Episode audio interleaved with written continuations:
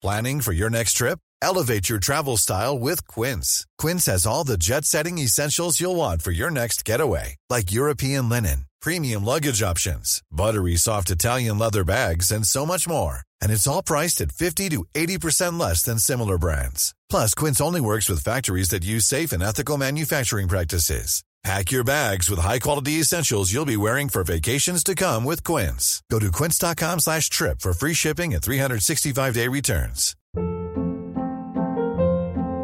Hold up. What was that? Boring. No flavor. That was as bad as those leftovers you ate all week. Kiki Palmer here, and it's time to say hello to something fresh and guilt-free. Hello Fresh. Jazz up dinner with pecan-crusted chicken or garlic butter shrimp scampi. Now that's music to my mouth. Hello Fresh. Let's get this dinner party started. Discover all the delicious possibilities at hellofresh.com.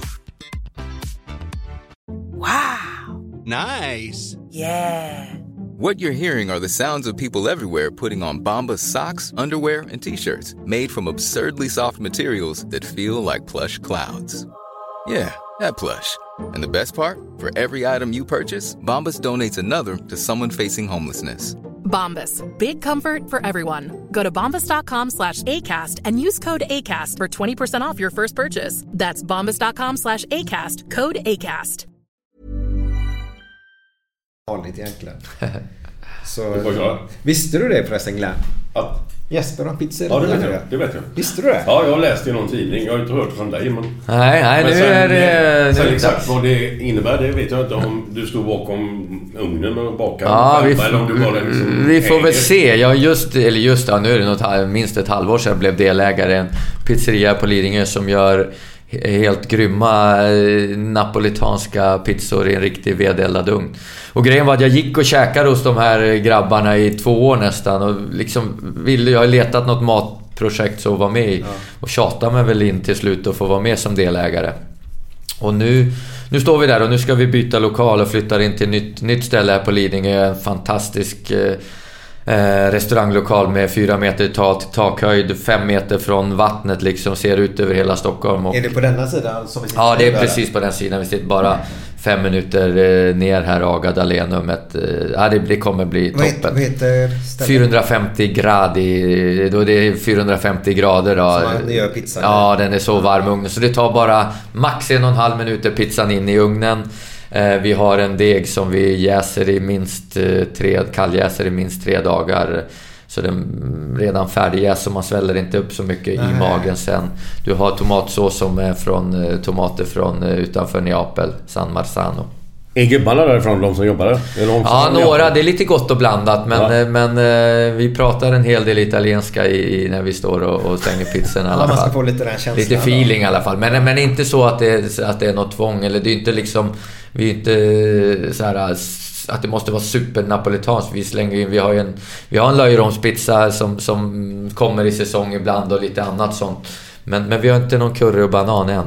Nej, nej. Hur, hur ofta Bra. är du på plats i pizza? Ja, men nu har jag, nu har jag mest fokuserat på att få vara mer projektledare för nya stället först och få det klart, bygg, bygga klart det och sätta nya menyer och allt runt omkring. Men absolut är tanken att det ska vara där en, två, tre dagar i, i, i veckan, helt klart. Kanske inte baka pizzorna så här från början för det är rätt eh, knepigt. Hur, hur många platser är det så att folk får...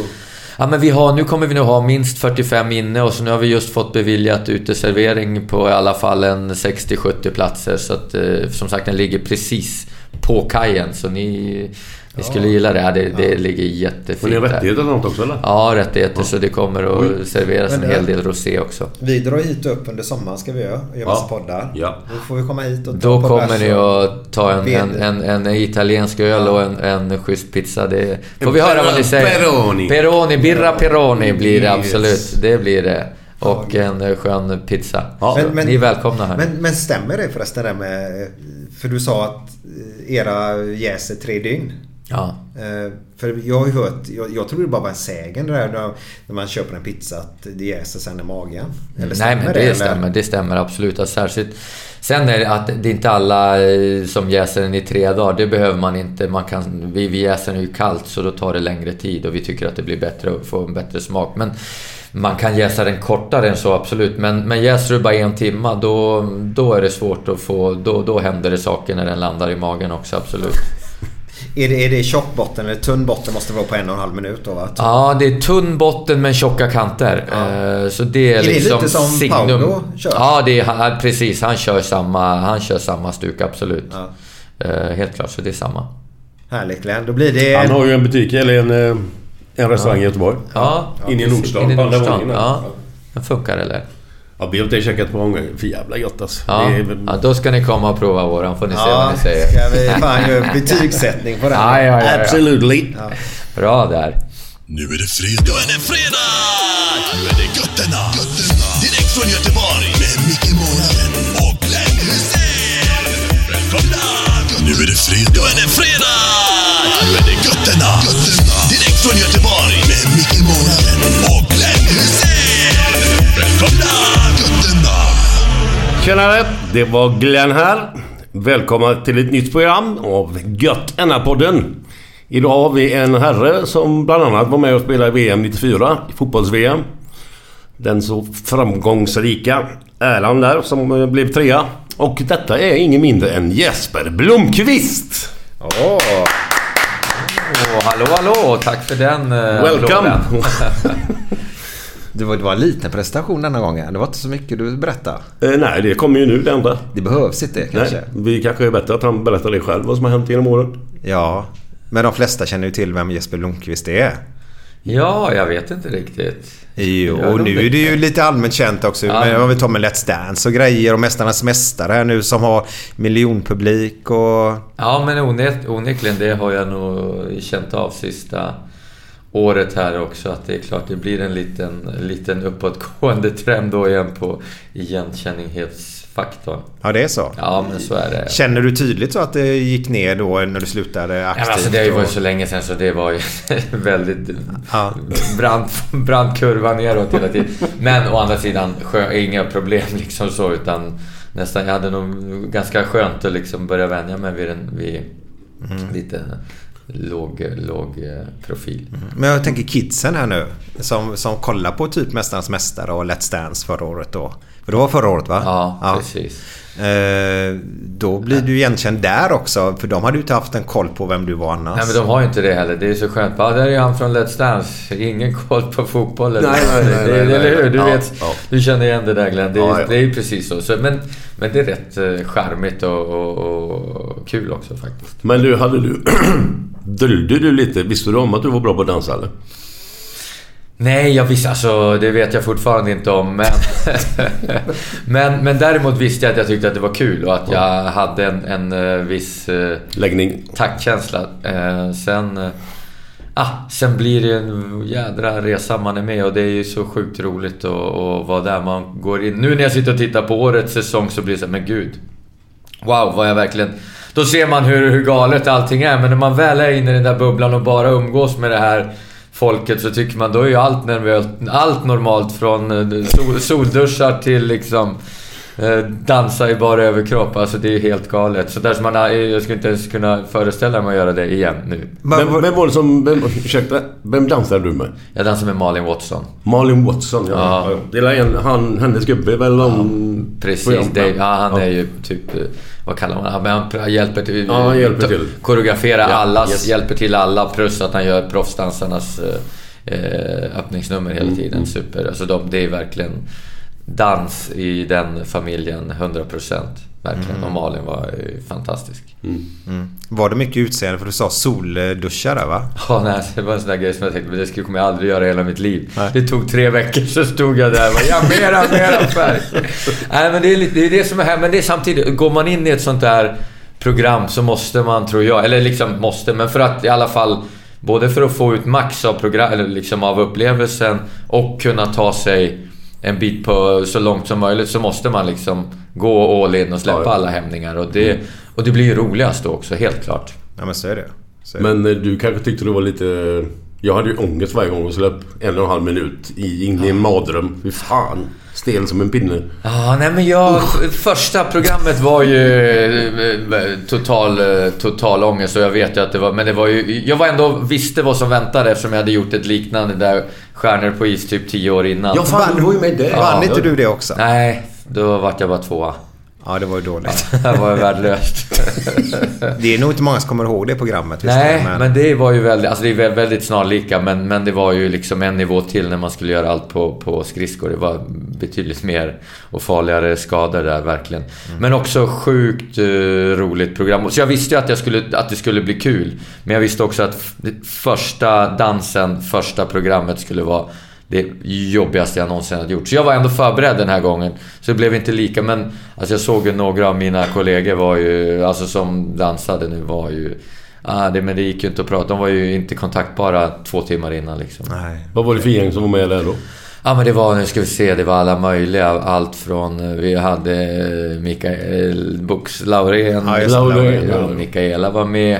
Samir eh, var med. Ja, det var ju eh, Anders Övergårda, snickaren. ja, Ja, ja. men det var, vi hade eh, Ellen Bergström var med. Mm. Vilka hade vi med? Stina Wolter. Ja, det var ett eh, sjö... Men vilken var finalen då? Mellan dig och... Mellan mig och Anja Persson.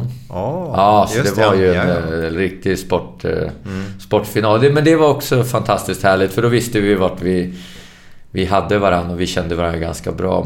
Men så att man kunde dels liksom hetsa varandra lite lagom men ändå visste att båda kommer att ge järnet men det är inga sura miner utan man kör eh, liksom och bäste man, kvinna vinna. Lite rått med hjärtligt. Ja, men precis så. Och, och på ett skönt eh, avslappnat sätt. Båda tränade mycket och körde stenhårt. och Vad bra, för det är precis vad den här podden eh, vill utsöndra lite grann. Rått med hjärtligt även Ja. i på pu- publiken på fotbollsläktaren då. Ja. Gillar vi.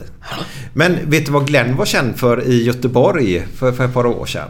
Han, eh, för du sa ju just det att eh, du inte är känd för dina fotbollskunskaper idag utan då är det Let's Dance och detta då. Glenn var ju, träffade ju Magnus Wislander och hans barn utan de var ute och gick. Ja, okej. Och då, kommer du ihåg detta Glenn? Ja, ja, ja. Du får gärna berätta. För de står bakom Mats Wilander så den och pekar på honom då. Och så Ma- Mats Wilander säger ungefär, fan han känner igen honom alltså. Var, jag var inne på NK i Göteborg. Så står han där med de där två. De står och tisslar så här, Pekar på mig. Pekar på mig så här. Så han, fan. Vet ni om att han spelar fotboll? Liksom, hur fan har ni koll på det? Spelar fotboll? Fan det är ju han Frigga-gubben! Han gjorde reklam för. Ja. Den dök jag.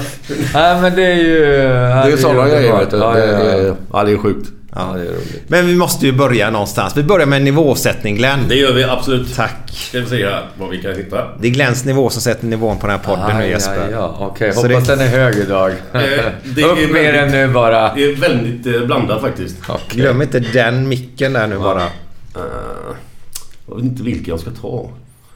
Ska jag ta den här kanske? Vad jobbar ni med då? Jag är gatuförsäljare. Så intressant. Vad tar ni för en gata nu för tiden?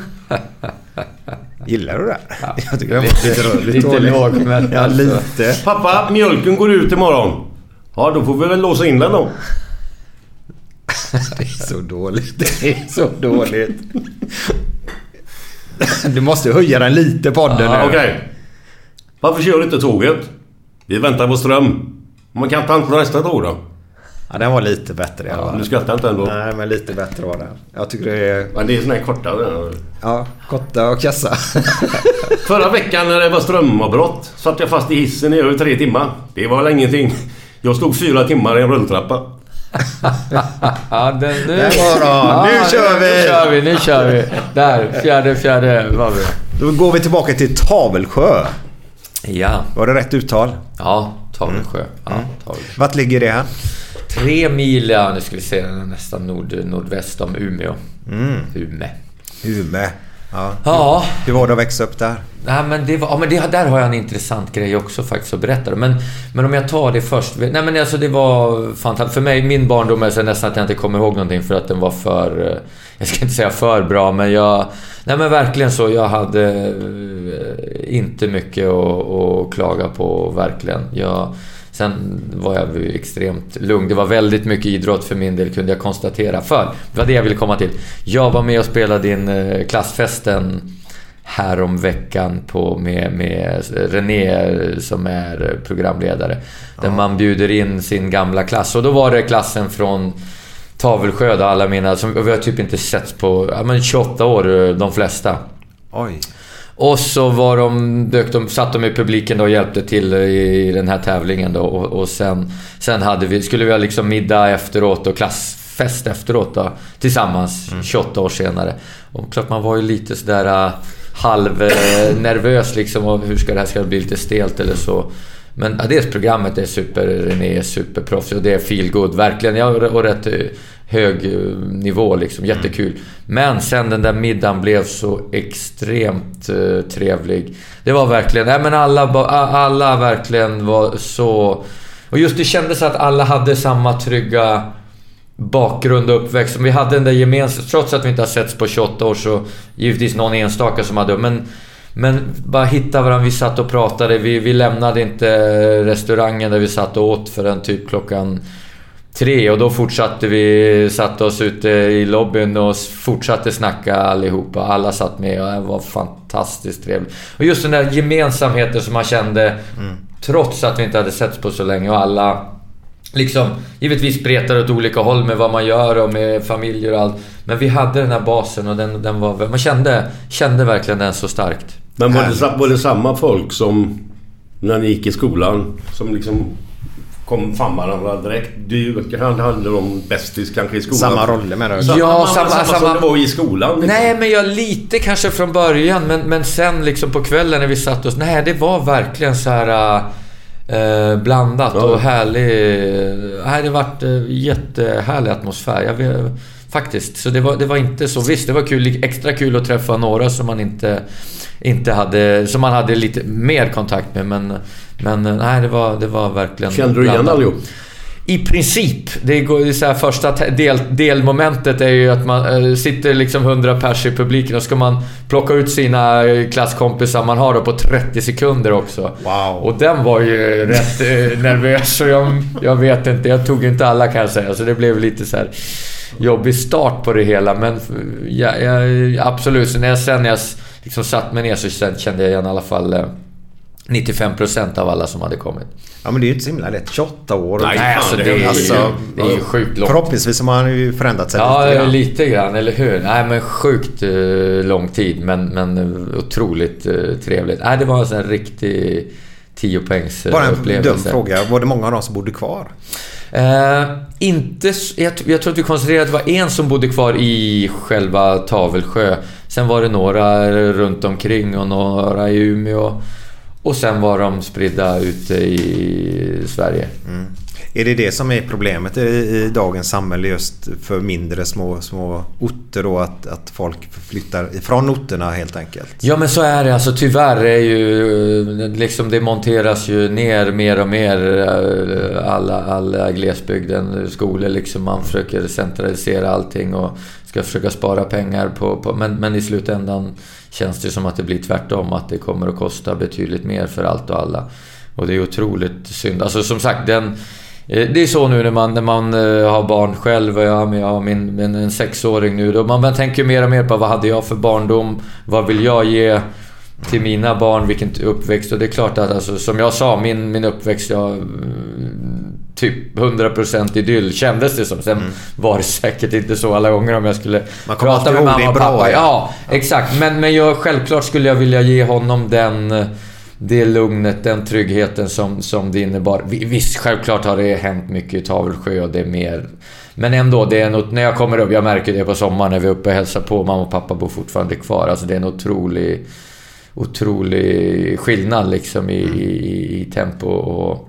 Det är ganska skönt allting. va? Ja men alltså det, det är fantastiskt härligt. Man, eh, verkligen. Och just, just eh, för barn eh, ännu, ännu mer tror jag. Men du, jag har hört talas om en grej där uppe.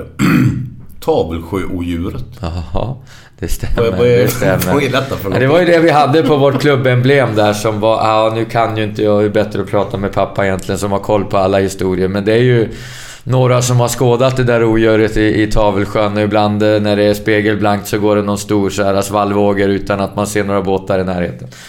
Så det har gått... Eh, det är vi och Loch Ness alltså.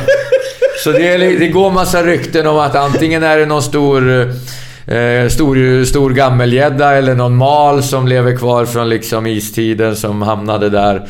Ja, det finns många, många historier men det är klart att det, det finns någonting där. Det kommer snart ett nytt program där. En natt på Tavelsjön. Ja, ja, ja verkligen. Ja, det är det säkert. Det är många sådana program där ute just nu. Men när, när fotboll nu då? Eh, när började du idrotta? Körde du bara fotboll eller hade du lite andra idrotter också? Nej, precis. Alltså jag, hade, jag hade extremt många idrotter och jag, det var... Det var, alltså det var fotboll absolut. Det var väl det vi började, började, på sommaren som vi började med. Pappa blev tränare som första, liksom första åren. Men det var, sen var det hockey på vintern. Det var ju lite skidor både på längden och utför. Det var innebandy, det var friidrott, vi körde pingis, det var tennis. Så att allt. Och, och jag är, har ju... Visst, det präglar ju en givetvis, men jag är ju en, en väldigt stark fast tro på att det är, det är den enda rätta vägen för barn och ungdomar. Verkligen prova på så många idrotter som möjligt och verkligen vara bred en, en, en, eh, många år upp i, upp i åldrarna så att man liksom inte börjar specialisera sig för tidigt.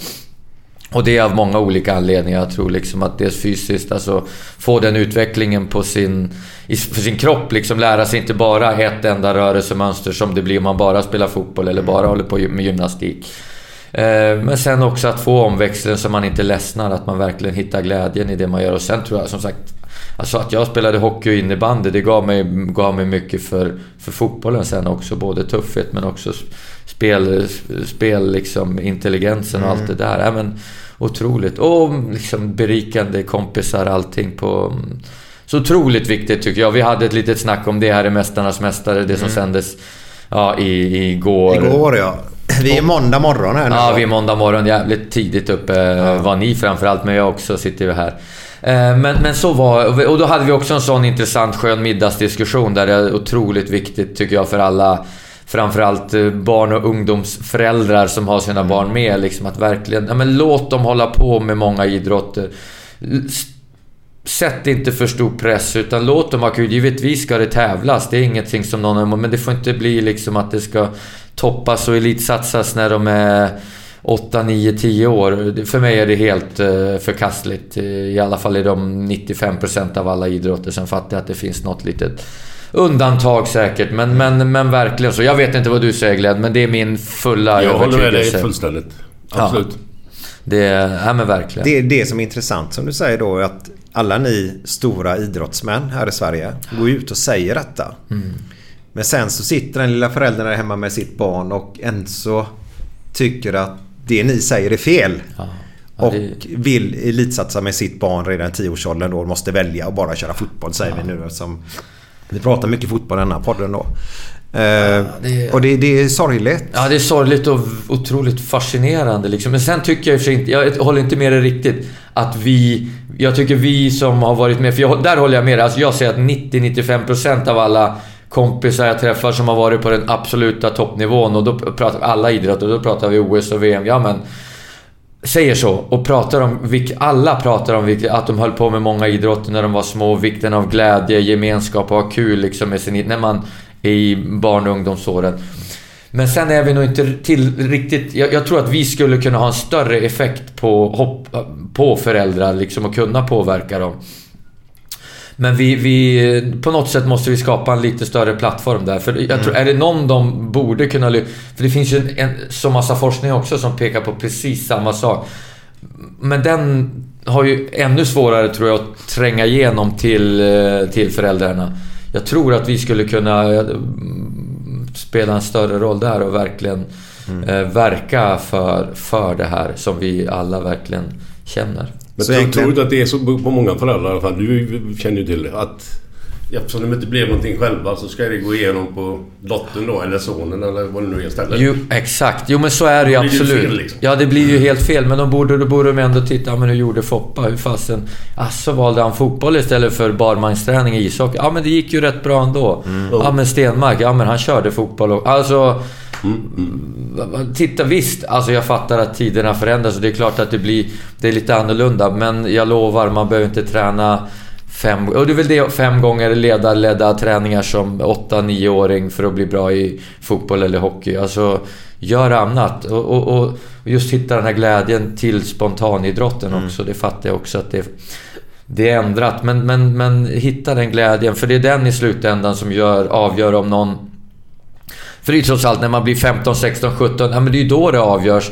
Och har man liksom, liksom inte riktiga drivet då, inte, har inte riktigt orken och har tränat, eh, redan tränat sex gånger om, i veckan när man var 12, 13, 14, 15, ja, då, blir det, då blir det ännu betydligt tuffare. Och det är då man verkligen måste hitta den här inre viljan och motivationen och glädjen. Ja, har du, Men, du... men var du... eh, Nu pratar vi i varandra här. Ja, det är lugnt. Jag ger mig varje gång Glenn.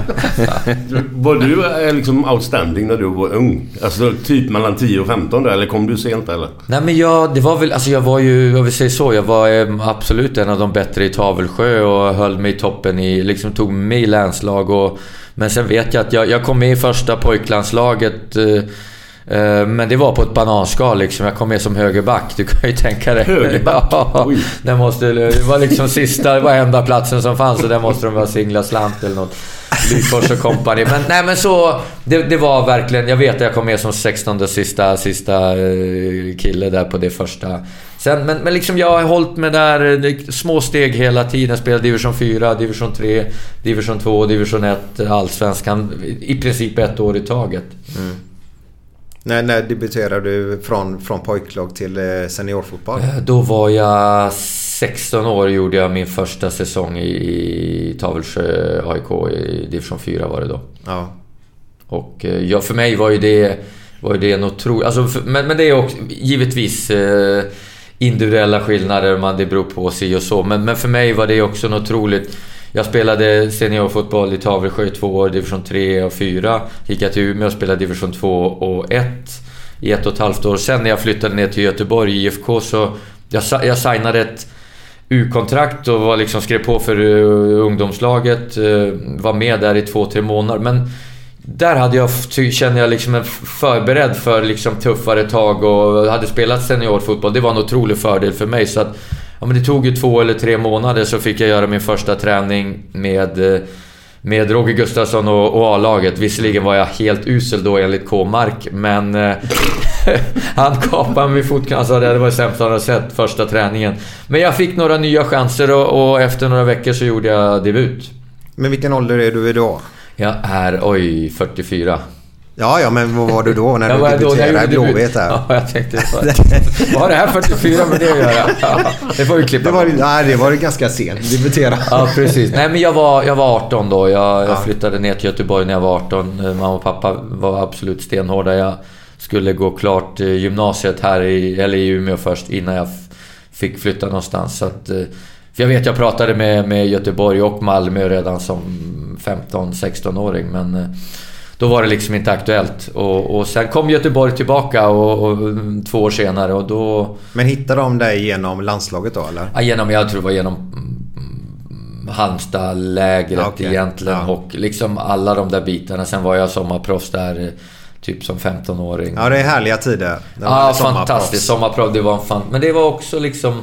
Ja, men det var ju glädje också. Otroligt mycket kul och Kan du trevliga berätta grejer. lite hur det funkar? Var det Eilert då eller? Ja, Eilert och Gertmo ja.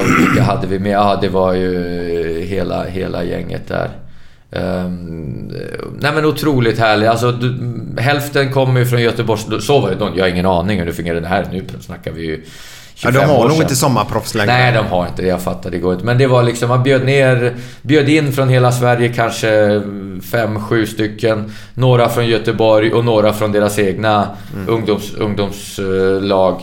Och så var man där i två veckor och tränade i princip två pass om dagen. Första veckan var man på Kamratgården, andra veckan ute i, Ute i... eh, Kviberg? Nej, ute i... Ute i låg... Vad kommer jag Ja, inte ihåg? Hönö, Öckerö. Ja, där precis. Jaså, där ja. någonstans. Och supermysigt också. Ja, det var ju givetvis fokus på träning, men otroligt trevligt och många nya, nya bekantskaper. Och, och, men otroligt lärorikt eh, och, och kul. Och Bara- de bara fick nog fråga. bra koll också. Var det någon mer som var sommarproffs som blev någonting?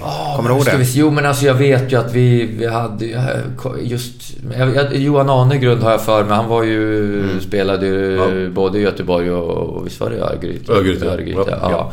Och vilka hade vi mer? Det var ju, det var ju någon till också. Jag undrar om inte... Jag kommer inte ihåg. Men Thomas, ja, Thomas Kvist var ju här uppifrån Umeå också. Som, jag jag har för mig att han var med. Uh, sen hade jag... Gud, ja, det är minnet nu så här, det, är, det är länge sedan. Jag har för mig att min, min granne Björn Nilsson från Tavelsjö var med också. Han blev ju spelare i Allsvenskan med Umeå, Umeå FC sen också. Jaha.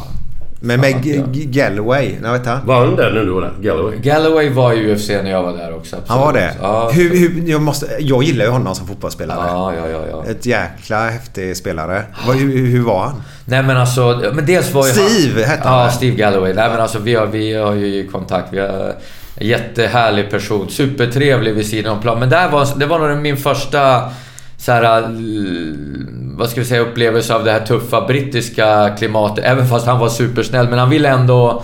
Han ville ändå lära oss ungdomar hur det kunde gå till så att försökte förbereda oss. Så där fick man känna på lite grann när man inte skötte sig liksom. Då var det fucking hell och... Hela den det, där- det var första liksom... Då var man 16-17 år. Men, men sen var ju han så otroligt snäll och, och, och härlig och Jim en fantastisk eh, person, verkligen. Men ändå så när det väl var ute på plan, då missade man en passning eller inte gjorde jobbet eller missköttes på något sätt. Då fick man eh, veta att man levde. Du, han var, han var nere i eh, Florens när jag var i Fiorentina. Var Då var, han då var han med Djurgården på träningsläger. Ja, ja, ja. Då fick vi han på eftermiddagen där och lura i han en sån här piri-piri. Eller vad heter de? En sån här görstark grönsak. ja, ja. Det bara spruta ur pannan på honom liksom. Han var helt... Han kunde inte andas. Varför gjorde ni det då? Varför jävlas man?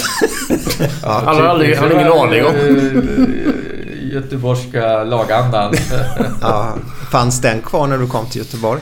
Eh, inte på det sättet som, som ni hade Glenn, det, det tror jag inte. Men, men absolut att det fanns och vi hade en, en härlig stämning. Det var inte lika mycket liksom galna upptåg, även om det, det hände en del grejer. Men, men, eh, men liksom sköna känslan och just det här med att jobba för varann och den, den fanns absolut och den, den levde vi på också, verkligen. Och det var den som tog oss eh, långt. Inte lika långt som er, men, men, men långt i alla fall. Vi har ju fan, ni var ju i semifinal. Nej, kvartsfinal Ja, i- i precis. Men det är inte, det är inte final. Nej, nej, men Det är ändå. Det är ju hur stort som helst. Fan. Ja, där mötte vi. Vi tog oss i kvartsfinal mot Bayern och, och, och, och hade ju drömläge hem på hemma. 2-2. 0-0. Ja, 0-0 borta och så hade vi... 2-2 hemma, ja. Ja, och var ju... Hade de...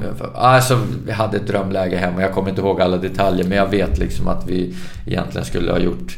Men där fick vi nackdelen av att vi var ju... Vi, vi hade ju gruppspelet då mot Barcelona, United och Galatasaray där vi vann gruppen. Men sen kom det här lite... Typiskt kom vårat vinteruppehåll. Och när de, and, liksom, de andra europeiska liksom, länderna och lagen fortsatte sin säsong, så de kom ju liksom... Då kom de mer eh, match klara och rätt matchtempo. Vi hade försökt givetvis med träningsmatcher, men det blir inte riktigt samma sak. Så tyvärr, jag säger, hade vi fått möta Bayern München eh, kring jul direkt när vi hade slagit ut Barcelona och United, eller slagit ut, vunnit gruppen och slagit båda i alla fall en match var. Då hade vi slagit Bayern München, jag är helt övertygad. Så bra som vi var eh, sista matcherna, det, så bra blev vi nog. Alltså blev vi aldrig sen igen. Vi hade ett otroligt eh, jäkla go. Så det var, det var synd. Kommer du ihåg startuppställningen? I princip, eh, i princip gör jag det. Den varierade ju lite grann men... eh, Kan du berätta? Ja, jag kan berätta i alla fall. Vi ska se dem. Sen med någon liten... Ravvan var ju i mål. Absolut. Sen eh, Micke Nilsson bakom, bakom mig hela tiden. Eh, han fick ju dra ett hästlast där. Då visste jag ju knappt vad försvara var. Nej, framåt skulle du. Framåt skulle jag fick mycket, mycket bra, bra support bakifrån. Sen hade vi... Nu ska vi se. Mittbacka var ju... Ja men då var det ju eh, Jonas Olsson, Jocke Björklund. Sen kunde ju Ölme gå in och spela där. Och så de, de snurrade runt lite grann. Sen hade vi K-mark på höger. Ehm, sen var det jag på vänstern, uh, Ren, Linkvist. Uh, uh, och sen var det väl på högen var det lite växling. Martinsson, Micke Martinsson, mm. Erra, Erik Wahlstedt. Mm. Och sen på topp var det ju faktiskt då, det var Sen kunde han gå ner med Erlingmark och han gjorde ju väldigt många mål det Champions League-gruppspelet. Oh ja. Oh ja. Verkligen otroligt uh, härlig och som jobbar extremt hårt i det tysta och Sen kunde han ju spela mittback, ytterback, mitt mittfältare också. Han kunde vara allt. Målvakt såg jag dem aldrig men... Och så Stefan Pettersson. Ja. Um, sen fanns det ju men det var liksom i, skulle jag nog säga, grund, grunduppställningen. Där, innan jag släpper det här nu. Gubbar. Ja, men vi tar Stefan Pettersson där. Ja. För Glenn har ju sagt det till mig, eh, inte i podden, men, men när vi pratar själva fotboll och sånt där att Stefan Pettersson har gjort så otroligt många andra spelare till proffs. Mm. Ja, nej men det... Det köper jag och jag har ju fått fråga, jag vet inte om du har sett, jag, jag har ju fått fråga vem, vem är den bästa forward du har spelat med? Då, den bästa liksom för mig som yttermittfältare, det är Stefan Pettersson. Och jag brukar ofta plocka ut av dem, sen varierar det också, men jag, ska jag plocka ut ett Åstad-lag då får han ofta vara med där. För det var en fantastiskt... Eh, han, men då jag spelade när han kom tillbaka från Ajax. Och då tror jag att han hade utvecklats ännu mer. Alltså otroligt spelintelligent, otroligt bra på att visa sig. Ja men spela one, eh, ett, två tillslag, man spelade upp på honom, man höll i den och så fick man tillbaks den. Mm fantastisk spelare att spela med. Otroligt härligt. Kan man kalla honom en riktig target player eller? Ja, ja, ja. Mm. Och, och, ja, väldigt... Men, men jag tänkte bara en Bayern München-matchen där. Var det så att... För det första så var det inte Oliver Kahn som stod utan det var Sven Scheuer. Blev så han utvisad på Ullevi? Ja men det var någon som... Någon blev ju utvisad Så ni var en man ja, vi var en man mer och behövde göra yes. men, då, men då blev, blev någon stress vi fick in oss där. Och de gjorde något... Jag tror de gjorde ett mål också. Någon, en av de... Tanks. Janker, Janker eller vad han heter. Janker ja. ja. Jag tror att det var han som köttade in någon, någon, någon boll på huvudet där och så var det uppförsbacke och vi fick inte... Nej. Blev lite för stressade men... Eh, ja... Deppigt. Nu pratar vi Champions League kvartsfinal. Det är ja. imponerande. Ja, nej, som sagt då, då, hade vi, då hade vi ett eh, otroligt bra gäng och det var jädra... Det, det vi hade och det, men som vi, det vi hade då, det var ju att på våra träningar då kunde det ju smälla så in i bomben. Mm. Vi, jag var en av dem som kunde kötta på. Liksom det fanns, jag älskade att träna som man, som man spelade match liksom. Ja, var... som, som, som, man tränar brukar man ju spela. Ja, så, så resonerar ju vi svenskar. Men det kan jag säga, det, det får du berätta. Nej, det gör de ju inte. De tyckte, när jag flyttade ner till Italien sen liksom och körde, drog på mig benskydden på träningen två dagar innan match och ville liksom få upp tempot. De bara tittar, fransmännen och italienarna bara tittar på mig. Jesper, vad gör du? Kalma, kalma, det är match om två dagar liksom. De tittade trodde jag var helt galen. Och jag behövde ju det här för att komma i form och känna att när jag, när jag liksom skulle ut och spela sen så var jag var jag redo. Då kunde jag liksom slappna av och bara göra som på träning. Men för dem var det ju helt... Så där visar det liksom otroliga kulturella skillnader mellan, mellan länderna. Eh, fotbollsmässigt också liksom. De, de tog så jädra lugnt när de tränade. Till och med England var lugnare än, än Sverige som jag ja, ja, ja, ja, för fan. Glenn har jag vet inte, du har säkert berättat det i den här podden då, men du kan förklara för Jesper hur era, era träning såg ut ja, men, i Liverpool. Ja, men när du snackar om att, att uh, man kan ju tycka gamla engelsmän liksom jävlar som mm. du snackade om Steve Galloway. Men du vet våra träningar där i Liverpool, det var ju five-a-side för fan. Ja, bara latcha runt lite. Stretcha lite grann och så gick man runt två varv runt Melwood träningsanläggningen. Och så var det ett par ryck och sen var det five side i 50 minuter. Ja. Varje dag i tre år. Ja, ja, det var ingen taktisk, Nej, ingenting. Vem hade ni som tränare då? Douglas, ja. Kenny. Och så två gubbar då som var tränare då. Ronnie Moran och Roy Evans. Ja. Men de var ju också med och spelade. Och de var med och spelade. Han och ja, Jocke och Roy Evans. Kommer du ihåg han Ronnie Moran? Ja. Han var med och spelade five side.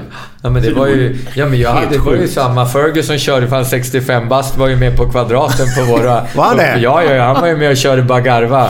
På våra uppvärmningar liksom inför... Ja, och Bagarva han vägrade gå in i mitten. Det var ju alltid... Slog man en liten passning och han missade fick man gå in i mitten. Det var liksom... Det var inget att snacka om. Det var bara. Nej, nej, nej. Han var med och, han var med och körde. Men du, var du med, eller det var du säkert, mot Galatasaray borta? Ja. När ni vann med 1-0. Ja. Erlingmark nick på hörna. Ja. Ni kommenterar ju hela matchen. Ja, eller ja matcherna. men du har ju massa input Men du, där. alltså ni var inte över halva Nej, nej. Då jag tror 21 21, 1 eller 2 i hörnor. Ja, ja, ja, ja, ja, ja. Blåvitt en hörna så Ja. nickade Erlingar Ja. 1-0. Folk var ju galna. Ja, ja, ja. ja. ja det, och jag, där har vi en annan sätt på min topplista nummer ett. Det är, det är eh, publiken i Turkiet och Ja, framför Galatasaray. Alltså, galen stämning. Alltså det går liksom inte. Du kommer inte i närheten någon annanstans. Alltså hela bussresan från hotellet tog ju liksom Ja men minst en timme i alla fall och det var folk hela vägen som bara stod och skrek och hytte min näven och ännu mer obscena gester liksom. Och sen på, inne på arenan, ja men herre, man hörde ju inte någonting. Och där snackar vi om, om lag som man tycker är konstigt. Bara, men hur kan de vara så bra hemma och så dåliga borta? För Galatasaray, vi mötte dem på Ullevi, var ju ett helt annat lag än, än hemma. Och där förstår man liksom, liksom mer kulturen och hemma bortaplan att det spelar betydligt större roll än det, det spelar roll för oss svenskar. Men inte på samma sätt. Och det, och det fick man klart för sig där. En sjuk stämning alltså. Och att vi kunde vinna den. Där hade vi absolut eh, otrolig tur också. Nej, och jag, jo, jag kommer ihåg det var Ja, alltså, nej, kul att du nämnde hatstämning det. efter Ja. matchen. Det var nästan som man var rädd alltså. Ja, ja, ja. Herregud alltså. Hur, hur var det för er? Kände ni er lite hotade så eller? Ja, fast å andra sidan, jag tror att vi var ganska liksom, höga på, på endorfiner och eufori. Så att vi, vi tänkte nog inte som vi bara hoppade in i vår spelarbuss och, och fortsatte stoja där. Men jag kan tänka mig att det var deppigt, eh, deppigt och eh, arga, sura miner på publiken. Om vi backar lite grann. Hur kommer det sig att du valde Blåvitt? Eh, nej men det var, det var väldigt mycket det. Jag var där som sommarproffs och de kom och hälsade på i Tavelsjö. Och... eh, Ja, vänta nu. vilka är Vi, de? vi, Ja, nej men alltså nu, oj, precis. Det var det. Nu vart jag lite så här osäker. Vem tusan... Alltså vilka jag, åkte upp till jag har för mig Tavelsjö? att det var Gertmo som... Men jag, det här var... Jag har för mig att det var Gertmo, men jag vågar liksom inte... Ehm, um, jag kan ha varit? Jag vet att jag träffade Roger också. Eh, men det kan nog ha varit i samband med att jag skulle skriva på. Men det var liksom fullt bra. Men det som gjorde det framförallt, och det var de, de kom ju ner, eller upp till Tavelsjö och frågade. Och då tackade jag nej. Men sen som sagt, jag sa jag måste gå färdigt gymnasiet och bytte till Umeå istället något halvår och spelade i Umeå. Men de kom tillbaks igen och tappade, de där blev inte sura eller ja men då tar vi någon annan. Utan de kom tillbaks ett och ett halvt år senare. Ja, men vi fortfarande, vill du komma nu då? Och då kände jag wow liksom vilket eh, intresse och då, fattade jag att de vill verkligen ha mig och sen trivdes jag ju bra där. Och det var det bästa laget i alla kategorier, alltså A-laget. Och det var proffsigt och allting. Inte speciellt bra betalt kan jag ju säga. Men eh, det, var, det, det var ju oväsentligt. Jag liksom ville där dit det var bäst möjlighet. Det är det jag tänker just om pengarna där alltså. Mm. Nu har ju inte Blåvitt det namnet längre men då var det ju att gick du till Blåvitt lyckades det så kom du vidare. Mm. Det var väl det om man säger där. Och det att de låg på dig nu när du berättar det så, så fick jag en tanke så här. För kommer du ihåg det här Glenn? Vi har ju haft Roger Gustafsson i den här podden också. Ja, Som det, gäst- den får jag lyssna på. Ja, gäst Det tre. är ju en av mina favorittränare i alla kategorier. Gäst tre tror jag han Han är. var tidigt som fan. Så det var... Och då berättade han att Thomas Brolin var så här nära. Nu håller jag två Ja, millimeter på ja. mina fingrar. Eh, blåvitt. Eh, men då var det att den tränaren som var tränare för... Var det Umeå också? Nej, Sundsvall. Sundsvall. Sundsvall, ja. Eh, gr- grön, gran, Grönhagen. Anders Grönhagen. Grönhagen var det då. Ja. Han blev tränare i Norrköping sen va? För då pratades om vid och de sa att Nej, men vi låter Thomas gå kvar här uppe och utvecklas här uppe och så kommer han ner till Blåvitt senare. Ja. Men då tror jag att han blev tränare i Norrköping. Så plockade han med sig Thomas dit ner. Aj, aj, aj. Så de missade Thomas Brolin. Ja. Och då tänkte de att nu vill de inte missa dig. Nej, precis. Men, men de vågade köra samma taktik igen då. Ja, Och det funkade. funkade ja det var bra. Det var bra. Så att... eh, Nej men så, så var det med det liksom. Den, det, det var det som... Frånsett det som sagt blev väldigt väl mottagen i, i Göteborg och sommarproffsen var en fantastisk upplevelse. Men var, var bodde du någonstans i början när du kom ner första gången? Alltså? Åh, första lägenheten jag hade var på Guldheden ovanför Guldheden. Chalmers där. Ja. Eh, Så att, eh, ja, det, var, det var min absolut första läge. Det var ju för, så det var ju rätt stort att flytta ner. Jag var, jag var visserligen 18 men jag hade ju aldrig bott eh, hemifrån innan utan det var första lägenheten. Jag det- kommer ihåg när de, mamma och pappa åkte, jag hjälpte mig att flytta in lite och så lämnade mig där bara pff, satt man där helt plötsligt helt själv i Göteborg. Men längtar du, längtar du hem Ja men det, det tog, jo, men det gjorde jag. absolut. Det tog ett litet tag sen som sagt. De var duktiga på, men, men det tog ett tag helt klart. Det gjorde det innan jag, innan jag hittade rätt, absolut. Vilka var de som du liksom... Ja, första kontakterna med spelarna? Vilka var det som var bästisar liksom? Ja, men då, nej, men då jag, eftersom jag, jag skrev på ett U-kontrakt så det var ju ungdomslaget. Ah, okej. Så det Ja. blev, ja men nu ska vi se vilka mer det var. Du vet, ja men Johan Anegrund. Uh, vilka var det mer? Sen var det några, Olof Magnusson. Sen hade jag Thomas Kvist som var från Umeå som var där fortfarande. Eh, uh, det, det var, sen var det ledarna som hjälpte till också. Super, superbra. Och sen, men sen efter några månader så men det var inte, så- klev jag upp i A-laget. Och då var ju alla schyssta på träningarna förutom när det skulle köras bil till träningen. För då fick jag aldrig köra. Jag körde för långsamt tyckte de. Nej. Jo, jo, K-mark. Jag åkte med, med, med, K-mark, Ren och vem var den tredje? Om det var... Ah, det kommer jag inte ihåg. Det måste. Micken, eh, nej, jag kommer inte ihåg. Men när det var, vi, vi turades om när man skulle kö- träna liksom ute på Hisingen eller whatever. Så körde vi bil, gemen, liksom delade bil fyra stycken. Men när det var min tur att ta min bil så fick jag aldrig köra. För jag körde, vi var ju tävling dit liksom. Jag körde för långsamt. Ja, jag, tror berätta det för dig. Det till Ullevi. Herrejävlar. Ja, gud, det kunde... Det var ju race för fan. Ja, ja, ja. Körde ju på fel sida Ja, gatan ja, cykel, ibland. ja, ja, ja, cykelväg. Nej, var Mottrafik. typ. Ja, ja, gud alltså. Och jag fick ju inte köra då. Jag var satt, satt bredvid och var livrädd. Var du... var du så här laglydig av dig? Ja, jo men det var jag. Alltså det var jag ju verkligen, verkligen. Och, Och så eh, kommer du till dessa dårar Ja, då. ja, ja, ja, visst. Och just en bil. Jag hade just tagit körkort i Umeå och kunde ju alltså... Hittade ju knappt i, i, i Göteborg. Fick min första... Det var ju klubbbil där, sponsorbil där. Och Volvo, de här lite mindre, var fyr... Ja, jag vet inte. Ja, Ja, tre, tre. 343. Ja, nej, någon konstig... 440. 440, en riktigt konstig Ja, modell 440. alltså. Ja, 440 tror jag det var. Ja, men den sportiga. Ja, sportig om man får ka- Ja, sportig och sportig. Ja, men någonting. Men det var annorlunda. Men det var så lite ra- rakt. Ja, konstigt avslut där bak kommer jag ihåg bara i alla fall. Men du, hur, hur gick, det, gick det bra direkt eller? Eller, eller tog det tag innan du kom in i det? Eller hur fan? Jag kommer inte ihåg riktigt i början. Nej, där. alltså, nej men grejen var som sagt, jag var med i U-laget i, spelade några veckor och det gick ju, det gick ju bra. Ehm, var med, kom upp i A, jag kom ju mitt i sommaren där ungefär, kom med upp i A-laget efter någon månad eller två, fick vara med. Sommar 93 nu eller? Ja, precis. Så att lyssnarna är med. Ja, sommar 93 och sen ja, men, fick jag göra några träningar med A-laget och sen på hösten spela, fick jag hoppa in i en match.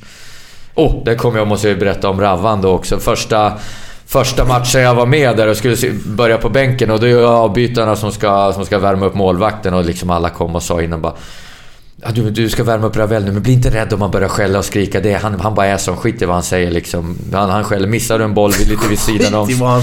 Så, så, så, ja, men så skäller han som tusan på det och så, ja, jävla skit, skjut rakt på mig! Och det var ju, jag var ju livrädd. Jag skulle värma upp honom där och missade. ja. Och så var det var skönt när jag sen nästa match tog en plats i, i första, första elvan så jag slapp värma upp honom. Men skällde han då? Ja, han skällde som en bandhund. Så- Han gjorde det? Ja, han ville ha sina rutiner liksom på... Ville ha sina skottpåsar först i 10 minuter. Innan han började kastas. Aha, Ja, okej. så det var, det var stenhårt. Nej, men så var det. Så jag, jag, jag kommer inte ihåg exakt, men jag vet att jag, jag tror att jag gjorde nio matcher... Nej, jag, jag spelade de flesta matcherna på hösten. Det var nog fler än så på hösten. Jag är osäker på hur många det var faktiskt. Men, men jag gjorde ett inhopp och sen, sen startade jag resten av matcherna på, på hösten. Och då... Det vart ju SM-guld där. Den, den hösten. Första. Hur många år var du i Blåvitt innan du stack ut? Fy, eh, tre och ett halvt om, vi- om man räknar den första halva. Tre och ett halvt. Så att... eh, Så tre och ett halvt år och fyra SM-guld. Det är en bra, bra utdelning. Ja, det var på tre och ett halvt år, fyra Ja. SM-guld. Det är fan... Det är Ja. grymt. Nu, nu får du ihop det matematiskt igen. Nej, jag vet vad? Vi tar en bärs och lite fredagskänsla Ja, på det det gör va? vi. Det gör vi.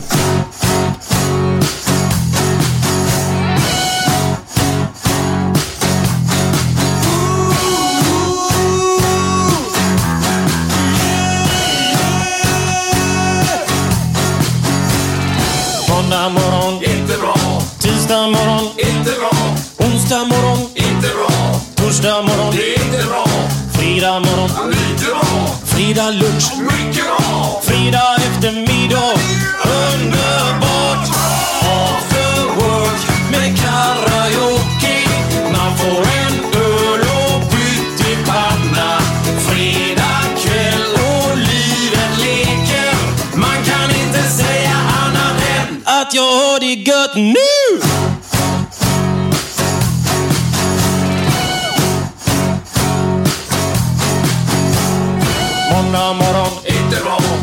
tisdag morgon, inte bra, onsdag morgon, inte bra. torsdag morgon, är inte bra, fredag morgon, lite bra, fredag lunch, mycket bra. fredag eftermiddag. Underbart!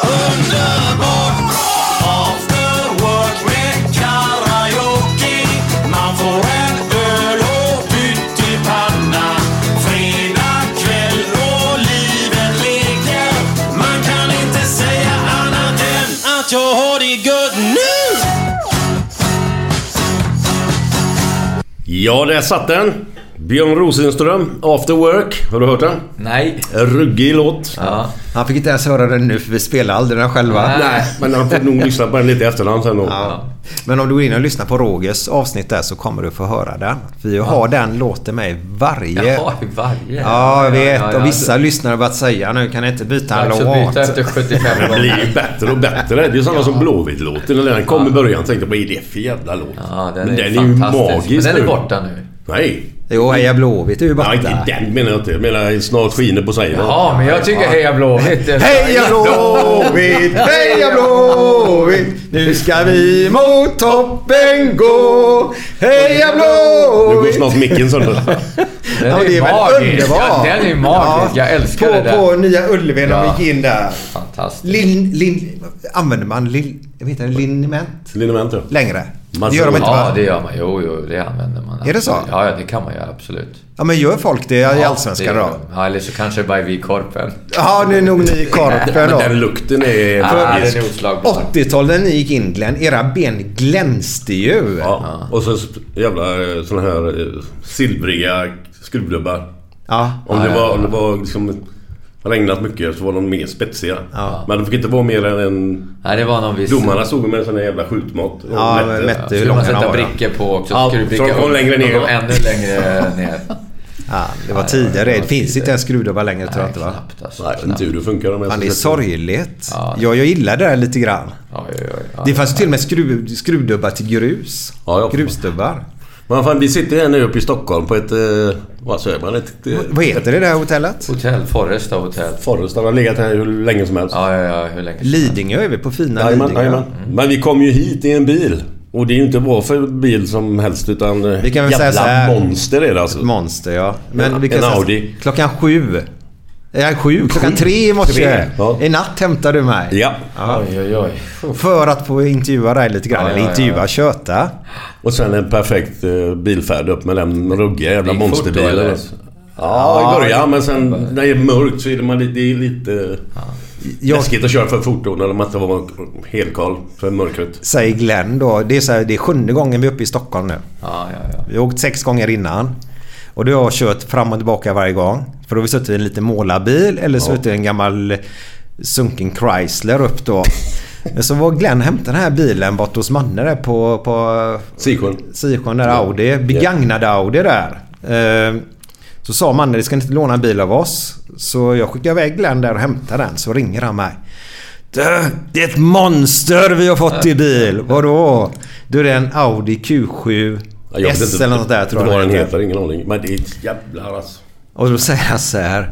Fan jag körde ut på Mölndalsvägen, tryckte upp elden i botten. Jag var uppe på 220 på, på bara några sekunder. Och då är det en 70-väg. Ja, ja. Glenn, det är inte bra. Nej men det blir lite tungt under... Och nästa grej är så här, säger Glenn så här. Men du, imorgon, jag kör upp till Stockholm. För då vill han köra bilen. Så han hämtar mig, jag sätter mig i bilen. Börjar lite arbete inför podden här nu då. Jag börjar lyssna på lite grejer och sånt då. Eh, Jönköping, så börjar han gäspa. Frågar han mig, är du trött eller? Nej, jag är pigg så. Ja, då kan du köra då. Då hade han tröttnat. 15 mil orkar du Glenn? 20 år nästan. Vi var ju, förbi Huskvarna. Ja, okej då. 18. Ja Ja, men det är kul när man sätter sig i en sån våldsamt skön bil. ja det är det. Det är det. Det är lyxigt. Ja. Eh, Jag hörde ju just det i Manchester United. Så gick du på den här fotbollsbiten med att köpa snygg bil va? Var det United eller Ja, var det, det tog tidigare? lite tid innan jag... Nej, det tog lite tid innan jag insåg det där med att man... man typ eh, måste ha en, en riktig, bil, riktig värstingbil för att eh, hänga med i, i, snacket och liksom eh, upp den där stegen, hierarkin i, i, i laget. Ja men så var det faktiskt. Jag, jag fattar Det tog ju typ två år innan jag var med på det. Men det var det, liksom det som fick bägaren att rinna över. Det var när var säkerhetsvakterna skulle gå och hämta bilarna efter matchen eh, för att köra fram dem så vi mm. liksom inte behövde gå så långt. Vi var ju så trötta efter matchen. Men då när jag liksom höll upp min bilnyckel så var det ingen som ville gå och hämta min bil. Då insåg jag alla andra körde ju Ferrari och allt vad det nu var, men ingen ville... Jag hade ju så här sponsorbil från United. Aha. Och det var ingen som ville gå och hämta min bil så insåg jag... Då, liksom, då var det, nej men nu måste jag verkligen... Vad köpte du för bil då? Köpte en, var, det var ingen, men en Jaguar eh, XKR. Jag säger inte mig något. Nej men en riktig Jaguar sportmodell som ja. James Bond typ hade Aha. någon gång. Men, super, mer läck, alltså snygga former. Ja. Typisk engelsk bil. Är jätte... Jag kan ju inget om bilar men jag tyckte den var snygg. Var det en glidarbil om man säger? Ja, Lagom ganska, för ditt tempo? Ja, den var ganska glida, ganska glidare men den var ganska snabb också. Ja. Men, vad, vad, så, ja, men det, det, det, blir lite rang i själva omklädningsrummet så lite grann? Ja men det, den, den, de här historierna brukar jag alltid dra. Jag vet inte Glenn om du har något annat. Men, men, men så var det. För oss som kommer från Sverige tror jag det är extremt svårt att och fatta om man... Liksom att man... Ja men det här med klockor, bilar och liksom... Klockor alltså. Det är Nej men alltså där har jag... I Italien var de helt sjuka. Ja men det var helt... Men jag, där har jag min roligaste historia. Jag, jag kom ju till liksom... Milan, och det var ju top of the top i, i, till hela Europa då och la liksom, Det var ju bara storstjärnor och de är ju galna i klockor liksom. Jag hade ju varit... Jag, jag fattade ju ingenting och jag var ju kom, satt där på Milanello och satt ner och käkade och jag sitter där med min Rolex-kopia inköpt i Hongkong på landslagsläger. Och till råga på allt var det damur jag hade på mig. Visste du inte om det? Nej. Jag tyckte det var skitsnyggt. Kan du tänka vad de, vad de... De sa ju inte så mycket de, men man måste tänka, de måste bara gjort så här bara. Han är knäpp i huvudet. Och inte varit det bättre när jag plockade fram min Casino eh, miniräknarklocka sen. Hade du miniräknarklocka? Den som lyser. ja, nej, den där trenden, ja, nu, den, den tog ännu längre tid innan jag, innan jag hoppade på för det tyckte jag var lite kul. Och, och driva, driva med dem nästan. Alltså, för det var ju extremt alltså. Sen, alltså snygga klockor, det är inget fel i det och liksom alla har ju så. Mm. Men, men det liksom, det, det, det, gick ju nästan till överdrift där ibland. Jag vet inte vad säger. Jag vet han som bodde ihop med Karobbi, hette han. Han var ju också i Milan här. Okej. Okay. Du spelade med honom Vad heter han? Stefano Karobbi, vänsterback. Nej, nej. Vänsterback. Han har läst i en sån här jävla magasin. Om bara klockor. Ja, klockor, klockor, ja, klockor, klockor. Jämt, jämt, jämt. Ja, Helt ja. sjukt. Men det blir ju också en... Om vi ska vara ärliga så är klocka ju ett smycke. Ja, ja men absolut. Också. Och Sen så blir det en statusgrej ja, då status med märket då. Ja men absolut. Så att, eh, och inte bara något som visar tiden. Så det, ja, men det är väldigt speciellt. Men det är sådana grejer som man... Ja men till slut behöver man ändå inse att ja, men kan jag tjäna några hack i liksom laghierarkin bara genom att köpa en snygg klocka så why not liksom försöka anpassa sig. Men, men det var väldigt svårt för mig just de där bitarna att förstå. Och, att det liksom... Det var samma med det här att... Eh, ja men i IFK var det så ja, men man, man jobbar hårt, man har båda fötterna på jorden, man hjälper varann. Och om liksom jag skötte mig som så som nykomling, ja men då fick jag respekt, jag fick eh, hjälp tillbaka och folk peppade mig liksom. Det var... Ja men det var så det funkade. Mm. Men, men eh, komma ut till Milan var det ju i princip tvärtom. Alltså de egenskaperna, eller de, det sättet att vara som fotbollsspelare då, att liksom passa till de andra, liksom hjälpa till och peppa. Det, bara, det sågs i princip som svagheter och nästan att de tittar på det, men alltså... Där var det ju precis tvärtom. Du ska slå dig för bröstet. Hellre dribbla två gånger extra, göra ett mål själv istället för att passa någon annan.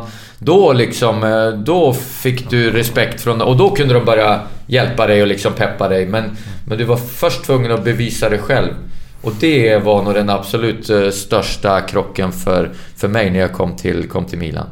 Men du, gubbarna, det de här eh, storhets... Med Baresi och Costa Curta och Maldini ja, och gänget? Det var ju absolut hela... Det, där kan jag ju räkna upp liksom 25. Det var ju... Jag, jag kom ju till Milan, då var det var ju absolut... Även om vi började dala precis när jag kom. Mm. Men, men åren innan var ju de som var bäst i Europa och det var Maldini, Costa Curta, Baresi, Tassotti.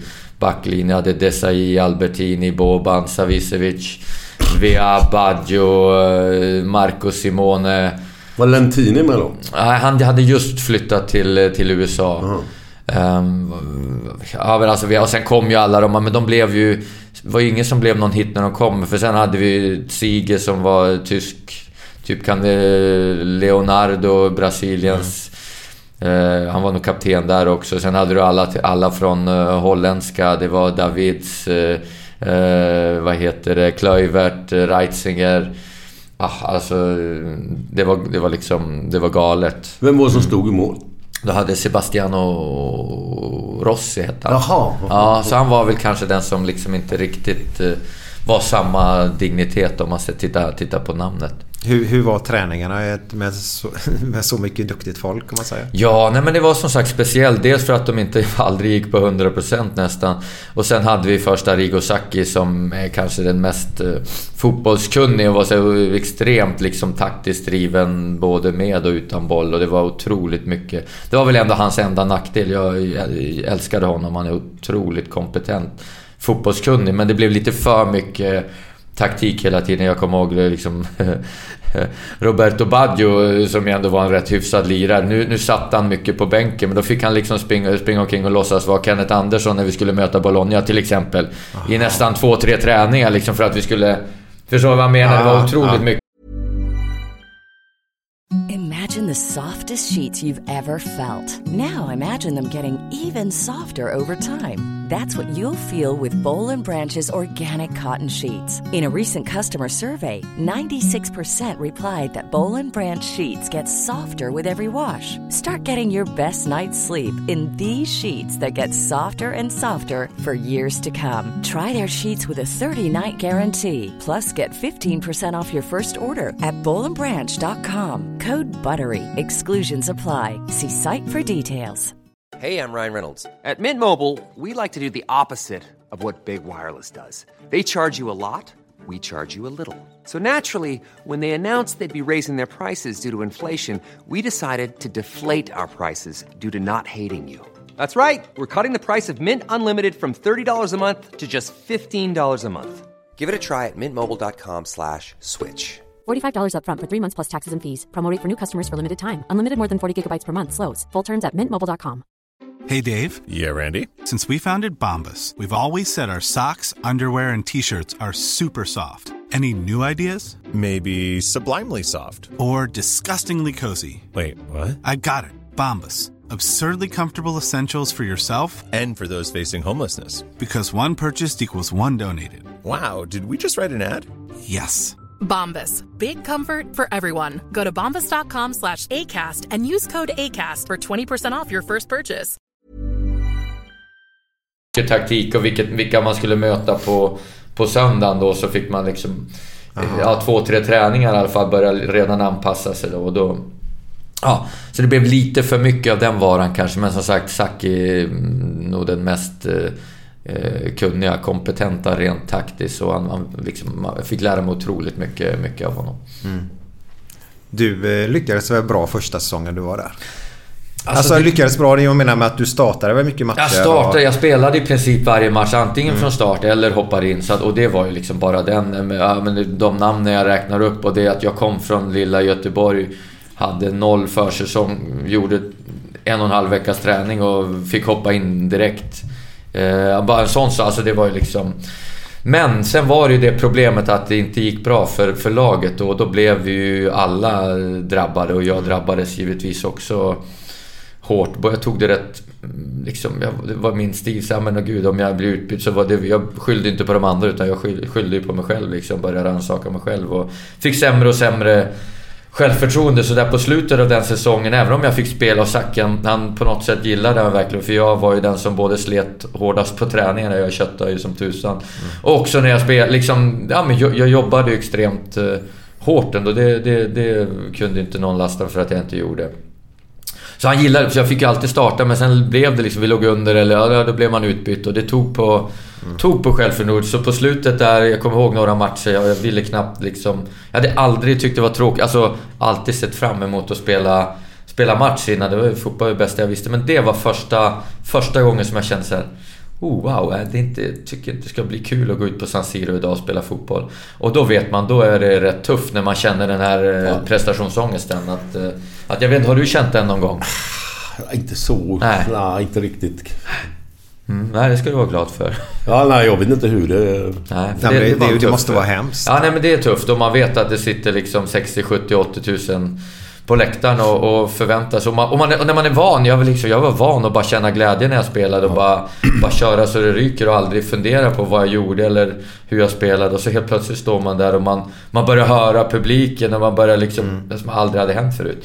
Det var en eh, väldigt eh, speciell upplevelse. Men du kan ju aldrig lyckas på plan när du har den känslan i dig. Nej, men det går ju det inte. Går ju inte. Det är ju helt omöjligt. Ja, det är helt omöjligt. Då, då måste du vara så pass mycket bättre. Och det, nej, men det blir ju inte naturligt. Alltså, då börjar du tänka. Du börjar tänka på hur du ska ta ner bollen. Vad du ska, alltså, ut, istället för att det ska ske automatiskt. Det går inte av sig själv längre. Nej, och då blir det ju pannkaka av allting. Det som man kan, det som är fint med fotboll jämfört med många andra. Det man kan göra det är ju fortfarande att kämpa och spela försvarsspel. Inte, det blir inte lika bra heller, men, men du kan i alla fall bidra med någonting och förhoppningsvis då. Så det var ju det jag försökte i alla fall. Men det Ja, blir ju, bör- allt blir ju så mycket Och jobb. börja spela lite sidled istället. Ja. Vilka år snackar vi nu? När Då snackar vi, jag kom eh, liksom, ja, 90, eh, årsskiftet 96-97 flyttade jag ner och sen spelade jag det vårsäsongen 97 då, eh, hela den. Eh, och, och spelade i princip varje match som jag, det gjorde jag, men, men eh, antingen utbytt i slutet eller inbytt. Och Men, men, sagt, men det var ju ett otroligt eh, gäng som var där liksom, det är verkligen. Jag har två stycken jag har hört. Fast det är inte jag har hört egentligen. Utan vi har pratat i den här podden om dig Jesper. Eh, när Blåvitt, när ni mötte United på Ullevi. Ja. Och du har sagt så här, du vet man tappar ju minnet, man förskönar ju. Alltså du Ja. hade bara bra minne från barndomen. Och så var ju inte barndomen bara. Nej, nej. men man kommer ihåg det bra ja. Och jag har ett minne av att... Och då säger Glenn att jag har fel. Och jag har säkert fel så det är, det är inga problem. Jag sa att du snurrar upp gigs på Ullevi. Ja. Men det gjorde du inte va? Nej, det tror jag inte. Nej. Vem var du snurrade upp då? Ja men det var ju först och främst var det David May. Ja, han mittbacken Ja, fast han spelade högerback. Spelade högerback han spelade, så han vart, han vart till och med... Jag vet inte exakt när han vart men han vart utbytt sen. Och sen kom jag, jag tror faktiskt att det var Gary Neville som kom in och fick, eh, fick spela och han eh, blev ju också uppsnurrad, eller halkad eller vad man ska säga på... Uppsnurrad kallar vi det Ett här. av målen. Ja. Ett av... När det, när det blev straff så... Ja. Så halkade han. Så de, de två var det som, som spelade höger, högerback. då. Då hade jag fel Glenn och det är, det är ju skönt för att man får lite upprättelse Ja, ja, ja. Var det den matchen som gjorde att Ferguson verkligen ville ha dig till United sen? Ja, det var... Så var det verkligen. Det, det var med... Vår, alltså andra matchen när vi mötte dem hemma på, på Mm. Ullevi. Jag kommer ihåg, jag läste både i tidningarna efter han var... Fick otroligt bra eh, betyg och omdöme av honom. Han, han sa det då och sen... Eh, ja, sen, sen hörde han av sig direkt efter det året och ville att jag skulle komma, komma redan då. Ja, varför blev det inte så? Men jag tyckte inte... Återigen kände jag att jag är inte redo med Göteborg. Jag är inte redo för det, för jag hade ju just kommit dit nästan. Mm. Och ville liksom få mer erfarenhet då innan jag, innan jag gick eh, vidare utomlands. Eh, Men det var, återigen kan jag knyta igen till det där med, med Ferguson. För det var ju sen när det blev dags då, två år senare, liksom eh, slutet av året 96. Att, så, så hade jag ju bara ett, det var Milan jag skulle till. För att Milan var bäst i Europa och, och jag ville dit och till Italien. Så att eh, Ferguson ringde ju och var intresserad men jag tackade nej då återigen liksom och sa att nej jag, jag, jag vill till Milan liksom. Jag hade ju många andra, jag pratade med Svennis i Sampdoria som ringde och försökte. Han hade ju liksom vett och såg, ja men Milan det är rätt, han visste ju att jag var på väg dit. Ja men det är rätt tufft för dig, kan du inte försöka liksom? Alltså Svennis vill ha ja, dig ja, ja, också? ja, men absolut och förstod ju att det var tufft i Milan också. Mm. Men jag var ju så jädra envis. Jag kunde inte... Jag hade ju bestämt mig sedan länge. Det var bara Milan som gällde. Jag hade ingen agent eller någonting. Men jag sa till alla som kom, för det var många som hörde av sig. Men kommer ni med Milans kontrakt, då skriver jag på för dem och för er. Eh, så till slut kom det ju en agent, eh, Anders Wallsten, som jag sen jobbade med resten av tiden. Men han kom med Milans kontrakt och då, då skrev jag på för honom och för Milan. Oj. Eh, mm. Vilka klubbar var mer ute efter dig då? Du, det var många... Ja, ja, det var Glasgow Rangers eh, var ute. Alltså det var Newcastle, Kevin Keegan ringde och pratade. Ringde han själv Kevin? Ja, han, han, han ringde och pratade. Absolut, han ringde och pratade också. Sen hade jag Sen var Barcelona faktiskt på, mm, på Kamratgården till och med. Vi satt ner vid bordet och började förhandla om, om kontrakt. Men det var... Säger nu, det kommer, bara, för, bara för att Göteborg hade lovat Barcelona att de skulle få prata med mig. Men jag hade ju redan i princip bestämt mig för Milan. Så att de vart ju vansinniga för de satt i, i princip med ett kontrakt liksom på andra sidan bordet. Fyll i, vad, vad vill du ha liksom? Fyll i. Vi vill att du ska tillbaka. Och jag bara, nej tyvärr, jag går inte. Och så de blev ju... De förstod ju någonstans att jag... Även om jag inte sa, vi sa det inte rakt ut, men att jag redan hade... Så de vart nog rätt sura på, på Göteborg då som hade flugit dit liksom och satte ner och bara... Ja, skriv, vad vem, vill du ha? Vem var det som var tränare för Barcelona då? Åh, oh, jag, jag, det var ju... Det var ju... Venables? Nej. Nej, jag vet. Alltså det var ju Cruyff som hade dem när vi Ah, mötte ja. dem 94. Ja, ja. Men jag ska inte säga att han hade kvar dem då. Det vågar jag inte, vågar jag inte svära på faktiskt att han hade kvar dem. Jag kommer inte ihåg när han, när han eh, lämnade. Nej, ingen, ingen aning. Det är alltså, jag kan säga att det är inte många svenskar som suttit i denna sitsen som du har gjort. Ja, nej, då, då kan jag säga. För jag hade ju liksom sagt nej till allt och alla i, i nästan två år. Hade det ju liksom... Hade det ju varit snack. Och jag var liksom, "Ja, men jag ska göra min grej här i Göteborg först när jag är mogen. Så, så flyttade jag. Jag hade liksom... Ja, jag hade, och, och jag hade Milan som sagt som drömklubb. Och de, det var bäst i Europa. Jag skulle bara dit. Och sen så här i efterhand var det ju lite hål i huvudet. Även om det säkert hade kunnat lyckas också. Men, men just man, man får inte underskatta det här med att komma till ett nytt land och nytt språk och ny kultur. Men å andra sidan, jag säger det igen. Hade det liksom blivit som jag hade tänkt mig och sett det framför... Att Milan fortfarande hade varit... Så hade, jag, jag hade ju ingen brådska. Jag hade kunnat ta ett år i Milan och bara lära mig språket. Komma in. Men jag vart ju liksom inkastad i hetluften efter en och en halv vecka. Trots att alla de här namnen fanns där liksom. Det var ju otroligt tufft om platsen. Men fick ändå spela direkt. Så att... Eh, och så började det gå dåligt för laget och det blev ju... Alltså liksom... Där, det fanns ju ingen sammanhang utan då vart det ju verkligen var och en för sig liksom. Alla försökte skydda sitt och blev liksom rädda om sitt. Det var ju ingen som hjälpte och peppade varann alls. Det, det, det vart ju... Som tur var pra- förstod inte jag så mycket italienska men det var otroligt mycket skriveri i tidningarna. Jag kommer ihåg, vi torskade ju hemmamatch mot Juventus med, jag tror att det var till och med 6-0, minst 4-0. Och då började de liksom bränna stolar på San Siro. Det var ju galet och då... Det var ju tur att man inte förstod italienska då. Ja.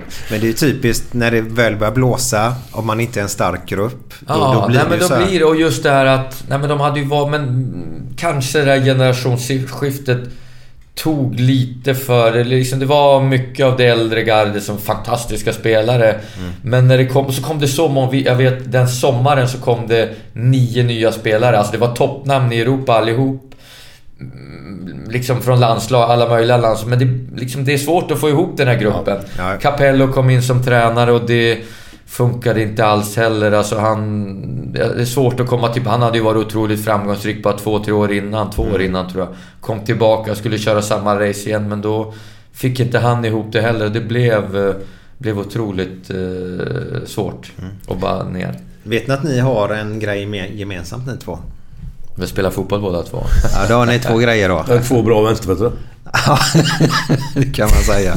Eh, Ni har tackat nej till United två gånger. Ja. Det har Glenn också gjort. Ja. Ja. Få höra. Vad var din anledning? Ja, första gången var det ju... Eh, ska se nu, för att blanda ihop det. Första gången var ju 87. Då hade ju Svennis tagit över Fiorentina. Ja, ja, ja. så han ringde Ja. och sa liksom att skriv inte på något för något annat. Jag tar över Fiorentina nästa säsong så att... Smart. Hit. Och Bra. då blir det ju ingenting då. Nej. Sen efter de två åren i Florens, två säsonger. Då ville de... Jag kunde skriva på ett ettårskontrakt. Men jag ville ha tre för jag var uppe i nästan 30 där då. Så ett treårskontrakt vill man gärna ha då. Men då stack Svennis till... Var det Sampdoria då kanske? Ja, det borde Eller vad fan det är kanske. Men då ville de... eh, Efter vi hade vunnit Uefa-cupen då. Med Blåvitt där, 87. Eller förlåt, efter de två åren då med, Ja. med Fiorentina.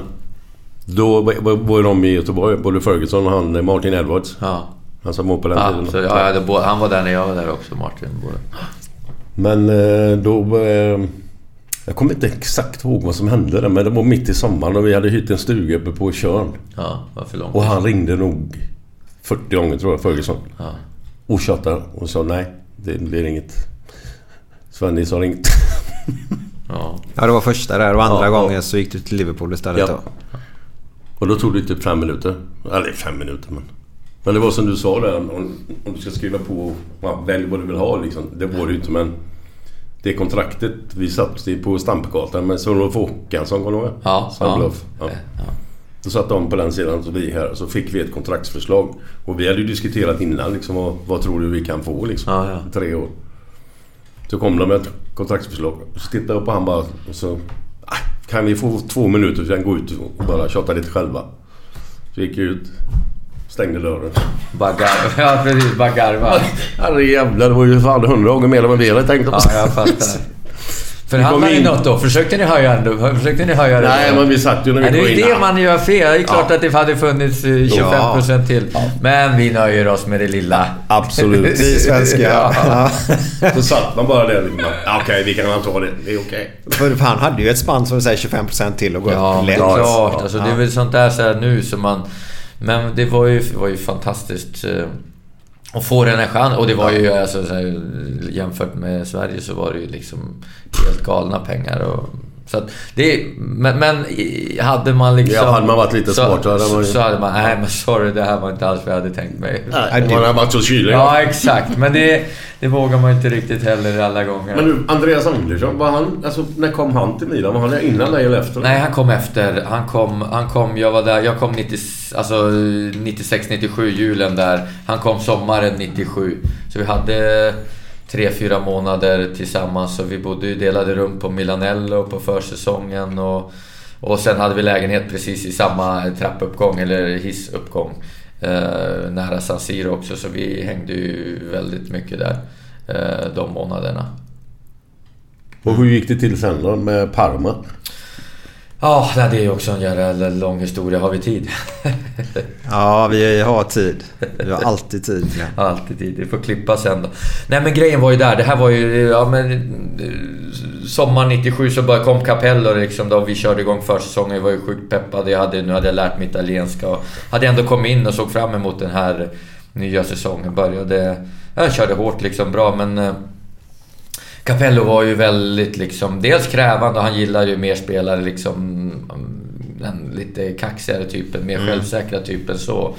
Eh, som, ja, och, och krävde väldigt mycket och såg inte, tycker jag, så mycket till liksom personen bakom utan han bara du ska prestera. Punkt. Och, och rätt lynnig om man så. Han var inte van att det gick mot honom heller, liksom, alltså resultaten. Så när det väl började gå mot så var ena veckan var liksom de där jävla svenskarna som inte skötte sig. Och nästa vecka var de där holländarna som skulle bort liksom.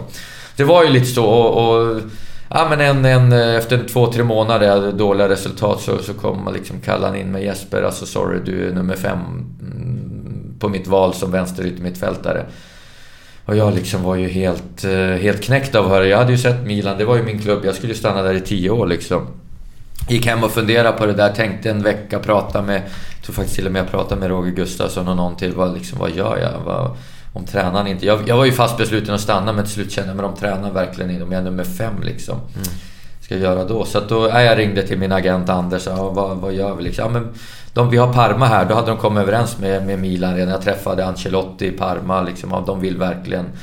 De vill ha dig. Han, vill, han har sett han vet vad du går för. Och han var, det var ju Sackis lärjunge om man säger så egentligen. Så han, Zacke hade pratat gott om mig. Så att, ja. Ja men då till slut efter någon en och en halv vecka, ja men okej det kändes ju sjukt tungt men då hade jag, ja men okej jag kör Parma, det blir, det blir bättre liksom.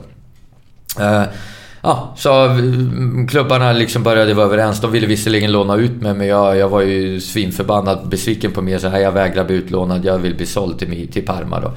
Men så vi, vi höll på att snacka lite, så kom jag tillbaks till Milanello och sa Capello vill prata med dig, han. Okej, ja okej då, vi, vi kan väl snacka. Jag hade som sagt bestämt mig och allting. Eh, vad jag ville göra. Så kommer Cap- Jesper, vi har, vi har... Det är ändrade planer. Du är nummer två på min lista. Va? Liksom en och en halv vecka senare. Boban har ont i ryggen, Davids haltar och han kan inte spela, bla bla. Du är nummer två, du måste stanna, du får inte gå. Men då var jag liksom, nej men sorry alltså, jag kan inte ha en sån tränare som inte tror på mig. Alltså det, det går inte. Jag har redan bestämt mig, jag ska till Parma. Ni kan ju tänka Capello då. Blev han glad eller accepterade han det där eller?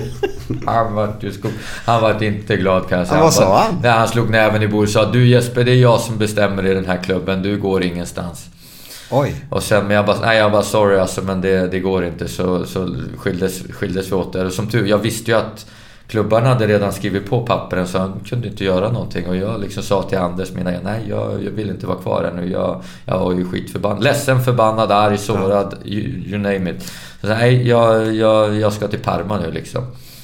Rätt eller fel, det kan man diskutera i efterhand. Men jag kände ju inget. Jag, jag, jag behövde ju någon som gav mig mer trygghet som tränare. Och liksom, han var ju väldigt duktig på att skälla liksom också. Så, så att jag... Jag forcerade igenom den där, den där övergången till Parma direkt liksom. Så det var klart på, på några dagar till. Capello var ju, var ju vansinnig. Men där skildes vi. Där slutade min, min dröm med, med Milan som jag, som jag hade haft. Alltså jag, skulle, jag spelade ju för dem men jag ville ju vara där i tio år. Mm.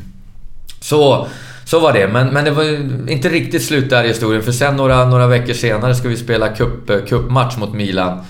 Och jag var ju, hade ju laddat för den i en och en halv vecka. Spelat, tränat med benskydd som jag inte gör i Italien. tränat med benskydd sista en och en halv vecka och sparkat liksom. Med, och vi ska möta dem på, på San Siro. Jag gör banne mig min eh, absolut bästa match på San Siro, alla kategorier.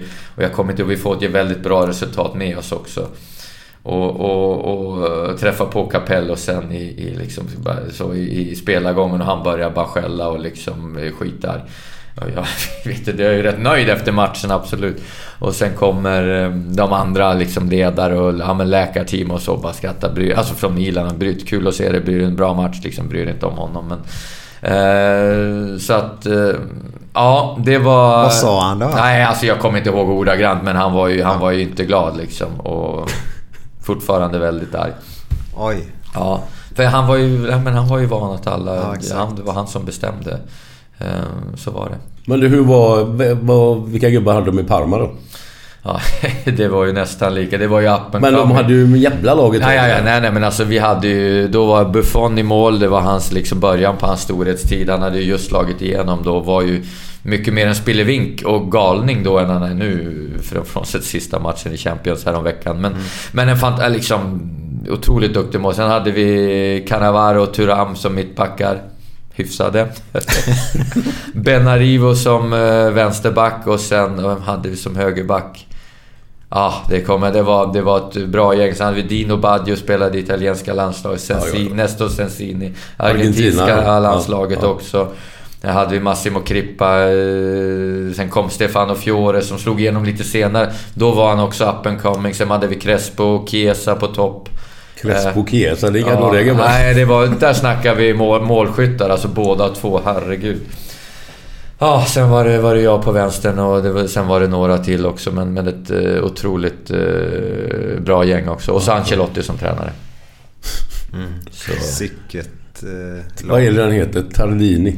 Ja, Enzo Tardini stadion. stadion. Ja, gammal men, men väldigt mysig. Alltså det var gammal men mysig. Men jag, jag hörde en grej där för eh, Italien har man förknippat lite, eller ganska mycket faktiskt, just i fotboll med doping där. Och stämde det att blev du erbjuden sprutor i Parma? Eh, japp, det stämde. Men sen att det var... Det, eh, nej, det har jag inte sagt. Nej, men, nej, och det eh, säger inte jag heller. För det var, det var, det var den här... Jag vet inte vad de kallar för Alltså, det var näringsersättning efter, efter... Alltså dagen efter match liksom för att fylla på. Ibland kunde det vara dagen innan match. Alltså för att uh, få liksom uh, sockerlösning, ja. alltså så man slapp äta så mycket pasta och kolhydrater. Så det var, var, var det liksom. Var det förklaringen till varför du skulle ta det där? Ja, ja, ja precis. Nej men det var då låg, fick man en... Ja men det var ju dropp rakt in så bara pang mm. men... Men och jag så, var ett skräckexempel, någon som fick en liksom eh, drops och så började blodet gå andra vägen istället för att det var någon gammal doktor som var där och bara körde. Nej, vad hände? Det var mardrömsscenario. Så jag, jag vägrade. Jag var ju rädd för nålar överhuvudtaget. Så det var, det var liksom aldrig... Men var det bara nålarna du var rädd för? Eller var, eller var, var Nej, men det var inte jag. Jag gillade att äta riktig mat. Jag ja. åt rätt mycket pasta ändå, så jag kände jag behöver ingenting sånt. Utan Nej. jag kör mitt. Men in, in, fan, du verkar jävligt stark stark. För du, du, när du är i Blåvitt så får du erbjudanden från olika klubbar. Eh, bland annat United då. Och du, du känner så här, om jag förstått det själv, att ditt egna beslut. Nej, men jag är inte klar i Blåvitt, jag ska utvecklas lite till innan jag blir proffs. Eh, sen bestämmer du Milan dit. Och här nu då, nej jag vill inte ha dessa här, eh, vi kan kalla det sprutor då. Och det tänker jag på grupptrycket. Om alla andra tar det. Alltså man måste vara stark som person där att säga nej till en sån grej väl? Jo, men det, det stämmer nog. Och där, eh, det, det, det var, jag var ju otroligt envis också. När jag väl hade bestämt mig för någonting så då, då var det ju bara det. Och tyvärr ibland kan jag ju säga det eftersom det är klart att Eh, klart att jag skulle kanske ha lyssnat på Svennis och gått till Sampdoria istället. Liksom. Alltså tagit ett litet mindre kliv. Alltså, det fanns ju absolut lägen när den här envisheten och styrkan blir till en nackdel. Men, men å andra sidan, nej, det, nu, när du säger också så här, just de där grejerna. Det är klart att det blev ett... Men jag var liksom stenhård. Det var samma för mig var det ju samma med, jag, med alkohol. Var ju liksom, jag, jag var verkligen... Ja, men jag, jag, för mig var det, ja, men jag orkar... Eh, ska jag träna så här mycket så kan jag inte liksom... Då vill inte jag hålla på och, och dricka för då, liksom, då, då får jag, måste jag träna ännu mer. Så jag, jag, det var kanske jag drack en gång per år och firade när vi hade vunnit. Men, men så eh, hård liksom var jag mot mig själv. Och det är klart, det vart också lite tryck emellanåt från eh, olika... Eh, ja, olika håll och kanter men... men eh, var det värre utomlands eller i Blåvitt? Ah, det kan... Alltså... Rykt, ryktet säger ju Blåvitt då. Ja, nej, men Blåvitt var, kunde ju absolut vara också. Men där var det ju... In, alltså, där hade vi den beryktade inkilarna och då, var, fick, då fick till och med jag ta en för laget där. I alla fall när jag skulle, när jag skulle inkilas själv för att... Ja, den glömmer jag aldrig. Den Berätta snälla. Nej, det vill jag inte höra. Du får fråga Roger om den. Han fick, han fick nog hjälpa mig hem sen den kvällen. Nej. Jo, jo, jo. jo alltså, vad, vad, vad, vad har Roger betytt för dig? Nej, men alltså Roger är ju, har betytt otroligt mycket. Alltså, men överhuvudtaget tog ner mig dit och sen gav mig chansen i A-laget så tidigt. Alltså jag fattar inte hur man... Jag var liksom 18 år. Själv, jag måste ju haft någonting som man såg självklart, men alltså att ha det, det modet och liksom och, och våga satsa och sen uppmuntra mig hela tiden och, och, och ge mig den, det, det självförtroendet. Eh, och, och på det sättet, nej han har betytt otroligt mycket. En fantastisk eh, person också som, som vi verkligen såg eh, människan bakom fotbollsspelaren också. Har du kontakt med honom idag eller? Någonting? Nej, alltså det är väldigt lite. Tyvärr höll jag på. Men det är klart när vi, vi ses så, så pratar vi. Men det, det, det är inte så att vi, vi hörs på telefon. Vad gör han idag? Är det någon som vet det? Ja, han är i Blåvitt. Han är i Blåvitt fortfarande? Ja, fast han har inte hand om själva akademin längre. Nej, det vet jag. Det är Jonas Jonas nu då. också. Så han, han sitter på Kviberg. Ja, okej. Ja. Där och jobbar ännu med detta då. Ja, men bara en sån sak liksom att när han var klar med, med som A-lagstränare, bara, bara det, ta steget Ja, man får säga tillbaka, men, ja, men hålla sig kvar. In- Han hade ju, kunde ju ha fått vilken... Ja, alltså, inte vilken klubb i Europa, men nästan Mm. alltså.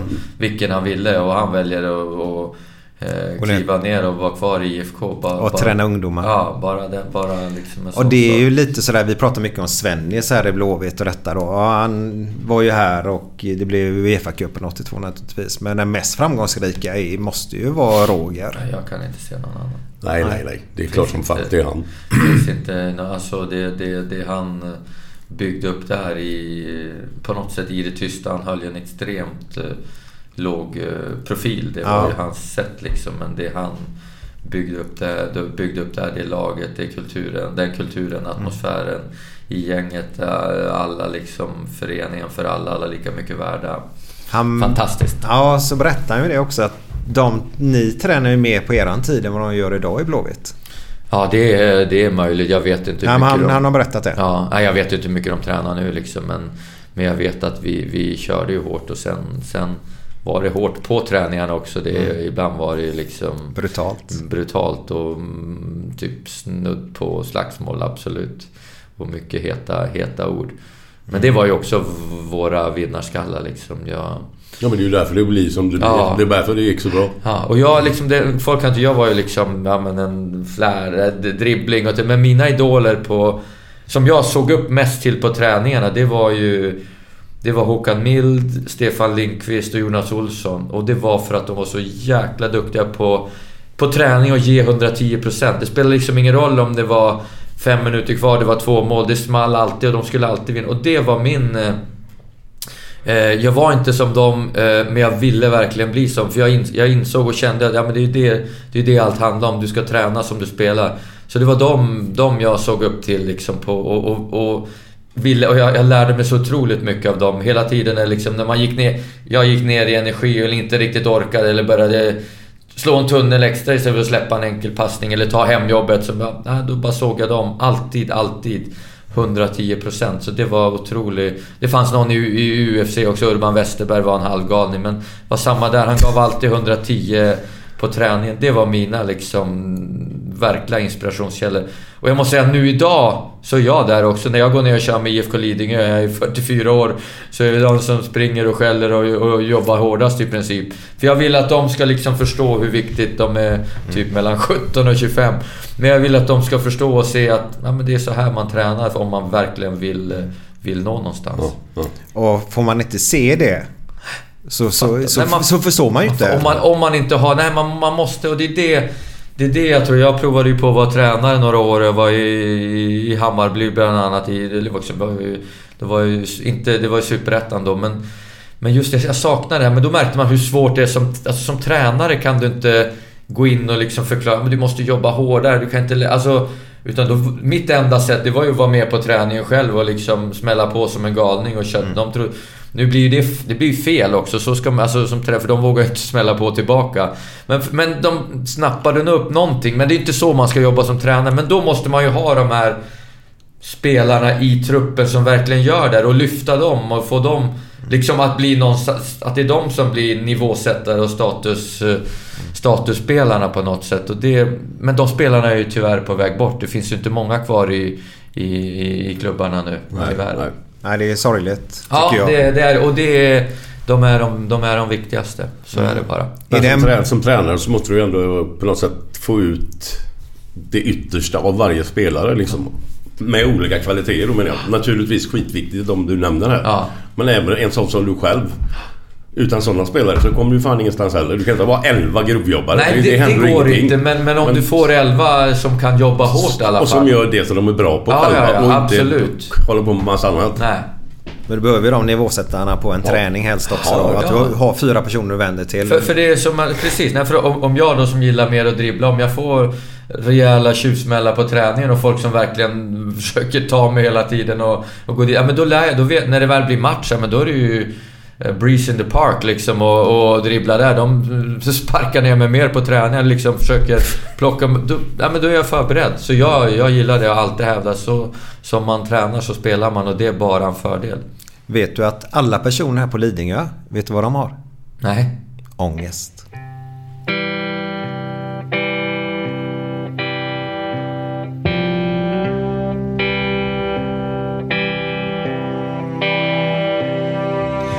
Fem på morgonen i New York City går en man i en sliten gammal hatt.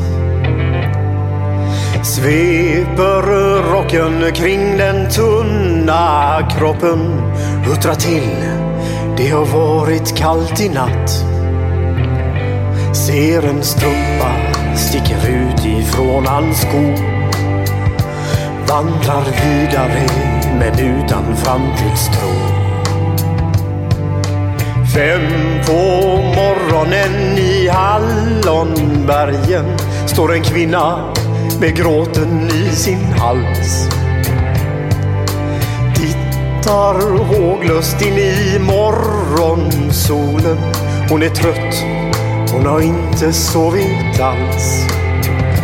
Två av fem miljarder människor på vårt klot. Men mot deras ångest finns det ingen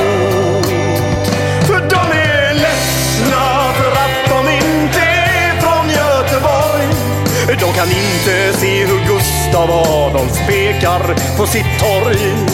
Det är inget fel på att vara etiop. Men inte riktigt rätt ändå, det vet de allihop. Och de gråter så det krampar när de får en inre syn av hur vi som är från Götet tar en öl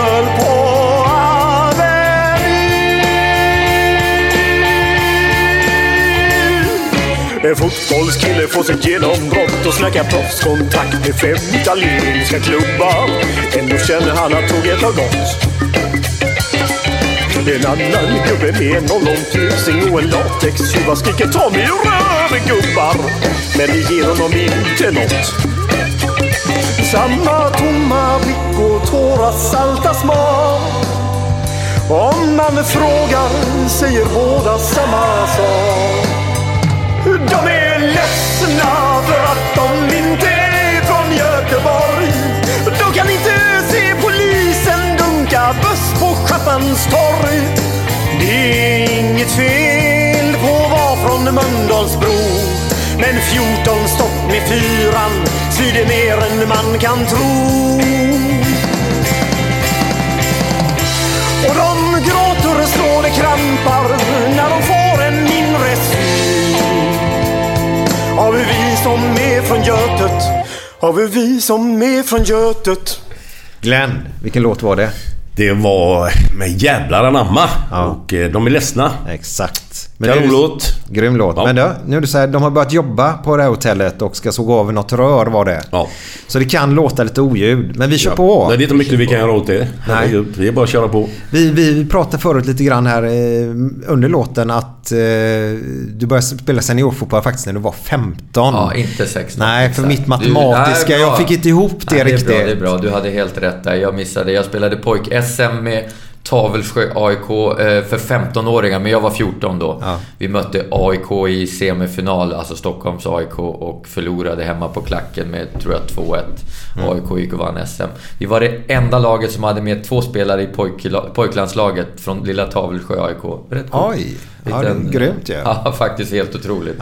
Men det måste ju ha hjälpt dig mycket det här med, vi snackade om det lite förut också, att du som 15-åring då, eller 14 eller 15, spelar A-lagsfotboll. Även om det är division 3, eller vad sa du? Ja, Eller fyra, början? tre, Fyra. två, Så absolut. får du ju ändå den här fysiska. Du möter ju Ja. seniorer. Det Men- måste vara en jävla grej Absolut. för en ung kille. ja, ja, ja, men både på träning och, och på matcher, absolut. Och jag är ju, det är min fasta övertygelse att det är otroligt utvecklande för, för ungdomar i, ja, men kring den åldern liksom.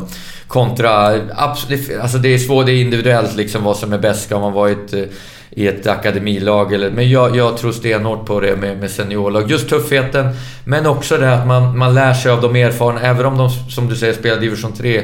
De har så otroligt mycket rutin. De, de gör saker, löser saker på ett annat sätt. Som, som inte en 15-åring kan, kan ha plockat upp. Det tar kanske 15 år att utveckla den rutinen, men då kan man...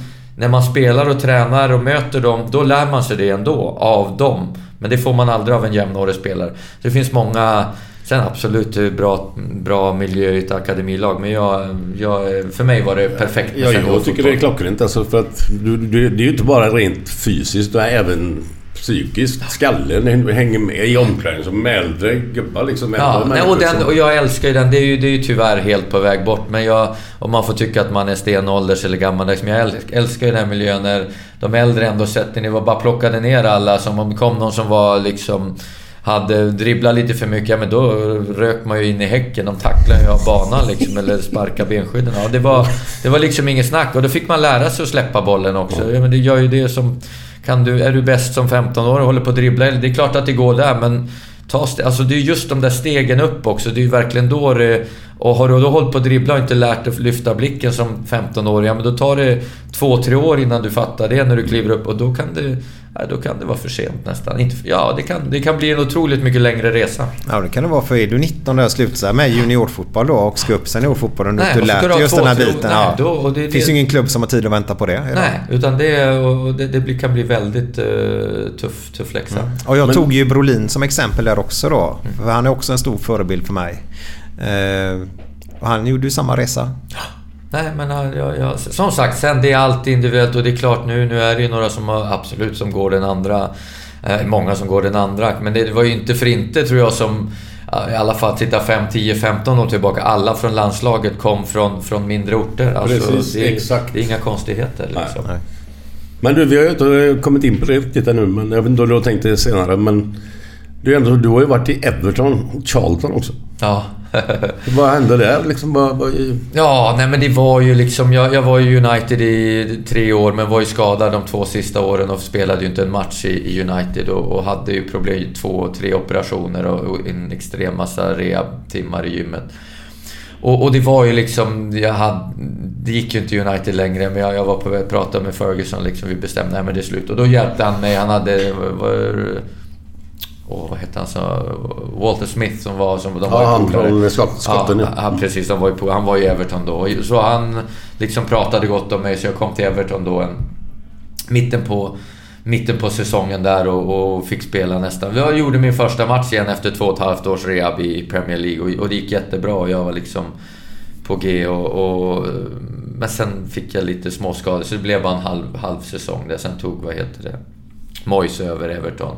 Och, och ville väl sätta sin prägel lite och då kände jag inte lika självklart att jag hade, hade, hade en plats där och jag ville ju spela eftersom jag hade varit borta så länge. Så då vart det, vart det Charlton efter några turer under transfersommaren där.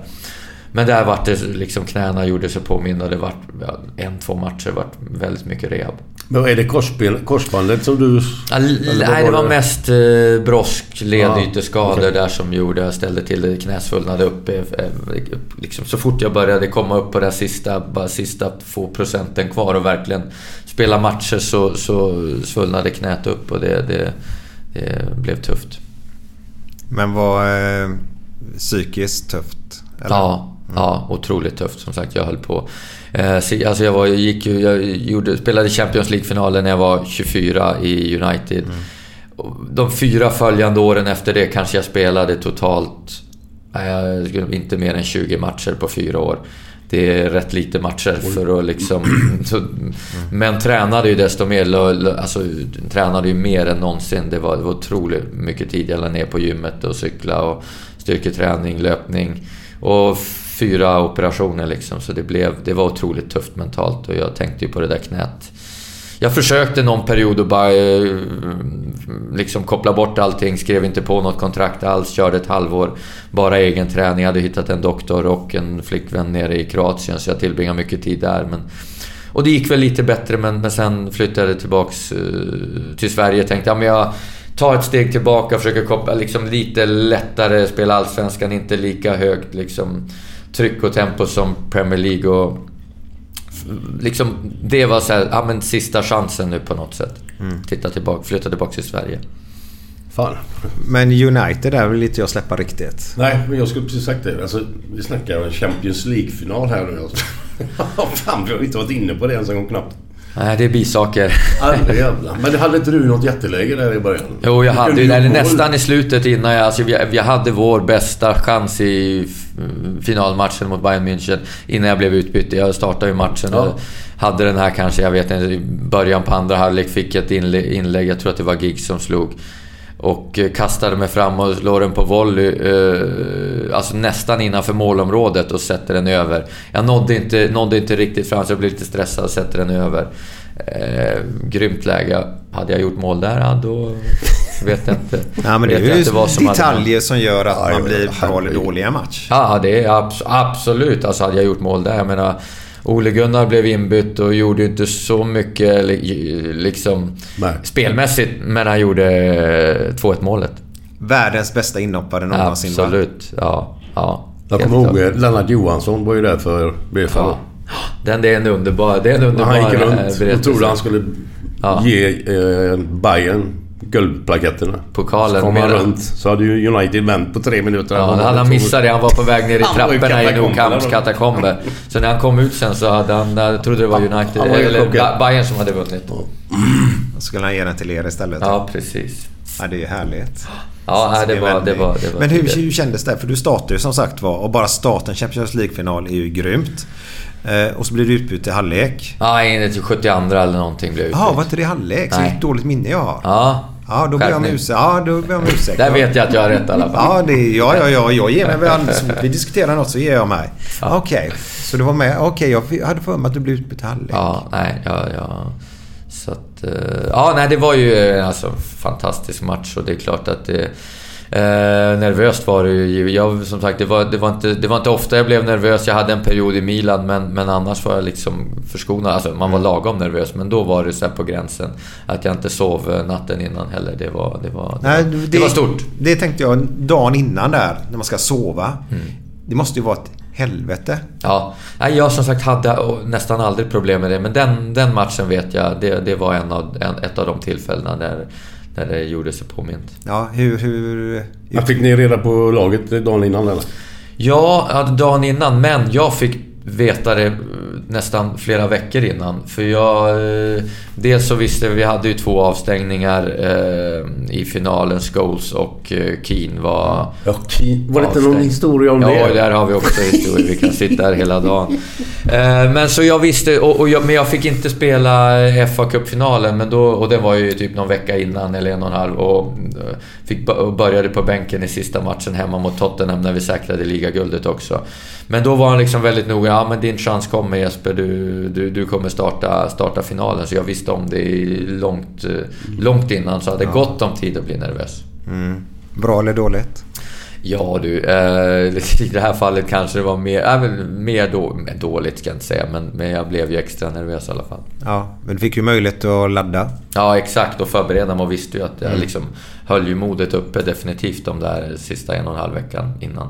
Mm. Du var med och vann trippen där alltså? Ja, precis. Det var ju... Det är fan det, inte många som har gjort det. Du. Nej, det, man är, det, är ju, det är ju inte lätt. Och det Nej. blir ju inte lättare med åren Nej. heller. Men hade, hade dina skador börjat redan då? Ja, men jag hade, jag hade en del skadeproblem det året, absolut. Och fick någon, någon konstig... Jag hade en konstig skada. Jag fick någon spark på en nerv som gjorde att hela liksom, benet domnade av i princip. Och ju längre matchen gick så kände jag inte benet. Liksom. Det var verkligen... Det var jätte jättekonstig skada. Jag fick den fick jag i kvartsfinalen mot vi skulle möta Inter. Då, fick jag, då mm. började den och sen var jag borta två, tre, fyra veckor och sen kom jag igen och kunde liksom vara med och spela men jag kände, vart ju liksom inte... Jag kunde inte träna så mycket som jag ville. Hur, hur firar ni eh, titeln? Ja du, nej, vi hade ju en, en härlig, härlig kväll där i Barcelona till sent, sent på natten. Jag har, men, men då var det ju med eh, familjer och flickvänner och jag hade mamma och pappa där. Jag, vi satt med... Ja, vi satt vid så här runda bord, kanske 8-10. Jag, jag, en skön bild, jag tittade på den här om dagen bara. Jag, jag, mamma och pappa sitter, så har vi Ferguson och hans fru vid samma bord. Eh, liksom sitter där rätt, eh, rätt mysig bild faktiskt. Och det var från hotellet i Barcelona efter matchen. Det var, det var, det var bra, bra party efter där. Och sen kommer vi hem till Manchester och åker runt. Jag hörde det de sa på den filmen, jag läste någonstans, det var eh, över, över en halv miljon som var ute på gatorna i, i Manchester och, och firade oss när vi åker runt i dubbeldäckaren där. Coolt. Så det var, det var ju en fantastiskt eh, häftig... Kan häftig du förklara grej. lite grann känslan? Nej men det går nästan inte. Man måste uppleva det. Man måste, man måste absolut uppleva det och det var... Ja, det var, det var... Och när man ser bilderna så börjar man ju uh, förstå igen och få, få rysningar. Man har ju givetvis glömt bort mycket av det. Mm. Det jag gillar med lagsporter så här, det är ju den här känslan att man... man nu ramlar micken. Ja. Går det bra Glenn? Det går jättebra. Ja. Inte så det är tidigt på morgonen. jag får hålla den där nu. uh, Jo, det jag gillar med lagsport är att man delar på detta tillsammans. Mm. Minnena, allting, alla olika minnen och olika situationer. Så när ni träffas efter x antal år så kan ni sitta en hel kväll och ta en bärs och bara köta om den, typ den här kvällen nästan ju. Ja, men visst. Alltså, visst är det så. Visst har man, alltså, det känner man ja, men nästan ju längre tiden går, att man har något extra gemensamt med, med alla de grabbarna som var med i den, till exempel då i den eh, truppen som vann eh, trippen. Mm. Jag tänker på eh, Patrik Sjöberg berättade när han hade tagit världsrekord där. Han kände sig väldigt både ensam och tom efteråt. Var det inte mer än så här? Vad ska jag göra nu ungefär? Ja, ja men det kan man förstå. Sen, sen den tomheten. Det är klart att någonstans... Eller jag ska, nej, jag, jag kände nog att jag var ju nog mer så här bara... Tyvärr och tvärtom mot andra hållet. Ja, men nu, vad är nästa grej? Liksom? Alltså, eh, tillät mig aldrig riktigt njuta av de här grejerna. Utan det var ah, nu ska jag börja träna för nästa säsong, nu ska jag bli ännu bättre. Jag fick ju inte spela hela matchen i Champions League-finalen. Mm. Och jag, gjorde inte, jag var inte tillräckligt bra liksom. Jag var hela tiden så på det att det skulle, det skulle bli bättre. Och det kan man nog... Det kan nog så här, i efterhand ångra på något sätt. Sen vet jag att det var det ändå som drev mig och gjorde att jag blev så bra och nådde de framgångar jag ändå, ändå nådde. Ja, för du har ju egentligen dina bästa år framför dig här nu. Ja. Om man räknar som man ser på alla fotbollsspelare i dagens läge och till förr så blir man ju bättre ju äldre man blir. Absolut, och det, det är min fasta. Så, så, är det, så blir man blir bättre med, med åren. har man bara, är man bara skadefri och har kvar samma glädje och passion för fotbollen så blir man bara bättre och bättre. Då finns det ingen nästan åldersgräns. Nej. Som sagt, när, när fysiken börjar gå ner, men, men det gör den inte. Ja, men det, Giggs var ett lysande exempel. Det finns många andra också som liksom bara blev bättre, klokare och smartare. Man behöver inte ens springa lika mycket då. Nej, man slipper ju den biten. Ja. Men du, är detta en skröna eller stämmer den här grejen med Roy Keane? Avstängningen? I finalen? Eh, I finalen, ja. Ja, jag har hört så mycket olika varianter. Så Ja, att, eh, ja, ja, ja. Nej men det alltså, nu har jag ju sett den där på... Men, men, men det, kort var ju historien så. Vi mötte Juventus på bortaplan.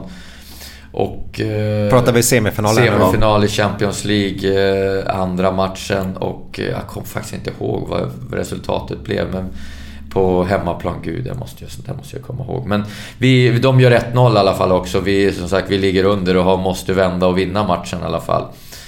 Och eh, ja, men börjar väl tända till liksom då och eh, på, ja, men vi börjar vakna till. Jag, på mittplan, jag tror att det till och med är första halvlek fortfarande. På mittplan får jag bollen, släpper en enkel passning till Roy Keane och det är inget fel på den passningen. Det har jag tittat på efter.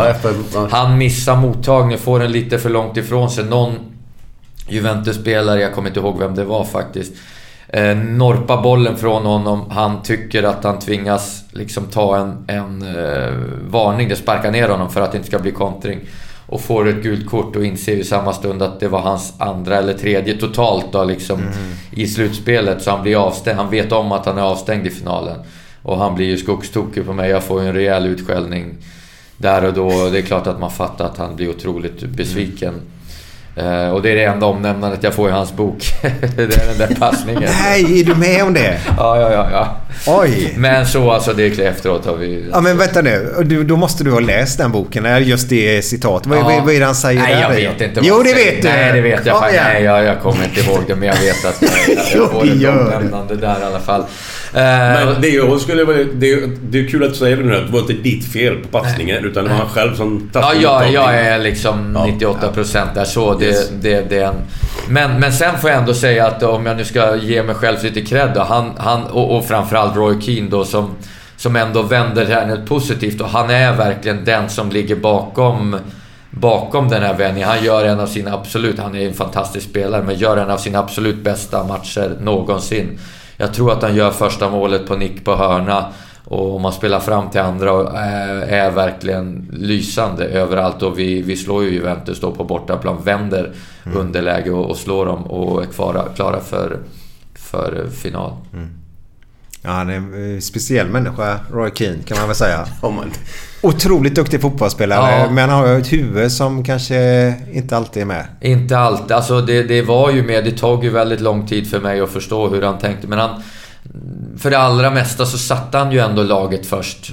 På sitt sätt givetvis. Det, var ju, det är ju svårt för oss svenskar framförallt att förstå när man pratar om det här med laganda och peppa varandra. Det var ju inte hans, hans sätt att jobba med, med, med, med lagets bästa. Men han hade ett annat sätt och det, det funkar ju det. Han ställde otroligt höga krav på, på allt och alla och liksom sjönk man under den nivå som han ville då, då fick man verkligen veta att man, att man levde. Eh, Där har vi en nivåsättare av Det rang. brann till lite grann här uppe Ja, i ja, Mellanöstern. ja, det gjorde det. Och Han ville liksom testa oss både på träning och match. Men sen var det ju en sån som man, man ville ju verkligen ha honom i sitt lag. När, Ja. det, när det brann till, var det någon som sparkade ner mig lite för mycket, då klev ju han dit och markerade upp. Ja, men det var ju liksom som någon slags polis. Då var ju han först där liksom och, och, och, och markerade för motståndarna. Sen gillar jag ju det att han behandlar ju alla lika, sa du. Ja men absolut. Och det spelar ingen roll om det var Beckham eller Giggs eller Nej. någon junior som, som inte tog i eller, eller så, så körde han hårt. Vilken är din absolut bästa match i karriären? Är det svårt att säga?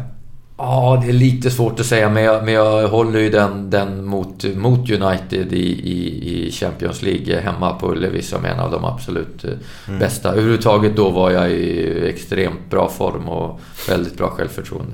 Var det 3-1? 3-1. Mm. Vad blev det borta? 4-2? 4-2 borta. Du har, ja, du kommenterar. Ja, du, du har, du har ett bra minne alltså. Och då, Det var en sån där match, första matchen som vi kände liksom att eh, vi hade för stor respekt på Old Trafford. Hade vi liksom haft en annan attityd. Men det var, det var en sån här aha-upplevelse. För stor respekt, men de är absolut inte omöjliga. Spelar vi bara vårt normala spel så kan vi slå dem här. Och det blev liksom vändningen i det. Vi, det var första matchen i gruppspelet. Efter det så liksom... Eh, slog vi Barcelona hemma med 2-1. Vi slog Galatasaray 1-0, 1-0 borta hemma. Och sen kom United igen och då hade vi liksom lärt oss att vi måste spela vårt... Vi vet att vi kan... Vi, vi hade för stor respekt på Old Trafford. Där är ju 94, det är ju på hösten allt detta hände va? Ja. Eh, Men det var en, alltså ert lag i Blåvitt, du nämnde ju hela startelvan förut Ja. där och så var det vissa gubbar som var in och ut där lite grann då va? Men många av dem, var inte de med i landslaget 94 också? Jo, och det var nog en av, en av orsakerna. Sen det var, det var ju eh, Ravelli, Björklund, eh, Micke Nilsson, K-mark, Erlingmark, jag, Ren. Ja, det var, det var nog, jag tror att vi var sju eller åtta. Eh, De flesta var ju inte startspelare. Vilket gjorde ju att jag, jag tror det spelade en, en viktig roll när väl Allsvenskan drog igång efter uppehållet igen. Så var vi otroligt sugna. Visst, eh, Ravan hade, hade spelat mycket och eh, Jocke hade ju spelat men, men de var ju sugna ändå. Men vi andra, vi var ju otroligt taggade och visade att vi, att vi skulle... Att vi dög också och var duktiga fotbollsspelare. Mm. Så revanschlustan där var inte att eh, förglömma. Ja, då kommer ju den biten. Och sen så har vi det härliga då 94 där, alltså på, på Champions League. Och så hade vi kvartsfinalen mot Bayern och åker ut då tyvärr. Men sen börjar ju Allsvenskan. Ja. Hur, hur, hur kändes det? Nej men eh, jag är otroligt eh, sugen igen, absolut. Sen fick jag, ska vi se när jag blev, jag, jag fick skadeproblem eh, ett år i Göteborg, men nu är det lite så här diffust när jag hade en, en, en nästan 6-7 månaders period. Jag hade en baksida som krånglade. Jag hade, det blev riktigt eh, tufft. Jag, jag kom aldrig... Jag, så fort jag var tillbaka så, så fick jag en bristning igen. Så jag hade nästan ett halvår när jag inte riktigt eh, spelade så många matcher. Och du vet, ja, då är det lätt att tappa, tappa formen.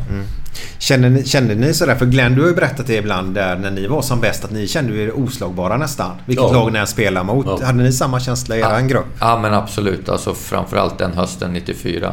Men sen också i Allsvenskan. Men för det tycker jag är så intressant, alltså svårt att förklara för folk hur svårt det är att vinna Allsvenskan år efter år och spela Champions League eller Europakval eller whatever det är. Och liksom kombinera de två. För ju mer man vinner, ju mer vill ju folk, blir folk sugna på att slå en här hemma i Sverige också. Och minsta lilla dropp, liksom tapp i, i koncentration och laddning och, och förberedelser i Allsvenskan så, så åker du på en, en fet smäll direkt. Ta Östersund nu kommer ju till, bara ett exempel, det finns många, de kommer få slita hårt i år och många som som vill, vill ta deras skalp här hemma. Och då, då krävs det liksom en nivå till. Att man är, att man är så pass mycket bättre att man, än, de andra lagen. Att man och, mm, har den här rutinen och att kunna ladda om och förstå hur viktigt det är. Är det en ledarfråga eller är det en gruppfråga? Det är mer, det är mer, en, mer en gruppfråga, lite ledarfråga, men framförallt en erfarenhetsfråga och hur duktig man är. Alltså, så att man ändå kanske kan gå på 95% och ändå vinna en allsvensk match. Men det, för att klara av det så måste man vara så otroligt mycket bättre än alla andra i liksom grund 100% Lägsta nivån utförande. måste vara ja, hög. så, att, så att man kan dra ner några procent och ändå vinna och det är inte, det är inte lätt. Men det, det, det, det sägs ju ibland att man segrar ihjäl sig. Det där köpet jag överhuvudtaget. Alltså, jag menar, har du varit med och vunnit en gång så vill du fan vara med och vinna en gång till. Så att det där med segra ihjäl sig, det säger ju en del. Ja, Man- fast- fast jag men tror- segra ihjäl sig. Nej, fan. men jag- fast jag- Du jag- jag- jag- den känslan igen och igen och igen. Jag förstår vad du menar, men det är skillnaden på de som gör det för först... Alltså, viss, ja, men det är det som inte vissa... Jag har det, du har det och många... Men vissa har inte... Vissa är nöjda efter en seger och går ut och festar och, och tränar inte lika hårt. Nej, vi nej. tränade ju... Vi fattade ju att man... Det var det jag var inne på innan. Måste träna ännu hårdare Mm. för att vinna nästa gång. Och vill bli ännu bättre. Vill vinna med fem poäng nästa gång istället för... Alltså det, men, men vissa, vissa är nöjda. Och då... Mm. De... det blir hårda lektioner, men tar man sig igenom det då förstår man det så lär man sig något. Men så, mer en erfarenhet och något mentalt i huvudet. Så om jag förstår det rätt nu då så... För du sa ju själv att du drack ingen alkohol för att du tyckte det förstör ju egentligen helt enkelt. Och lite grann sådär... Du gav dig själv förutsättningar för att lyckas. Sen att lyckas, det är ju upp till dig själv ändå. Absolut. Om du förstår, men du gav dig rätt förutsättningar Ja. fall. Det finns ju många av dem som, som du säger, vinner en grej och så går, vi ut och partar och tycker det är, är nöjda lite grann med det. Ja, eller absolut. Eller de, ja men ta de som har... Jag hade ju jag hade absolut talang och hade vissa fysiska egenskaper. Men min största talang var ju nog, om jag ska säga, envisheten och viljan att träna och glädjen.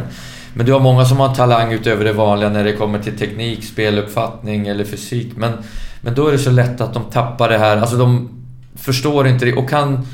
Till en viss nivå behöver de inte träna hårt, de behöver inte förberedas till 100%. Kan latcha, laja lite och garva lite mer. Mm. Och visst, de kan nå till... Men bara till en viss gräns. Och det som är allra värst, de får inte ut sin fulla potential. Nej. Jag kan med gott samvete säga att jag vet att jag...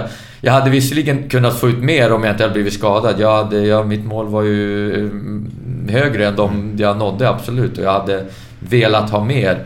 Men jag kom så långt jag kunde där och då. Eh, det vet jag många andra som ångrar sig efteråt att de, ah fasen.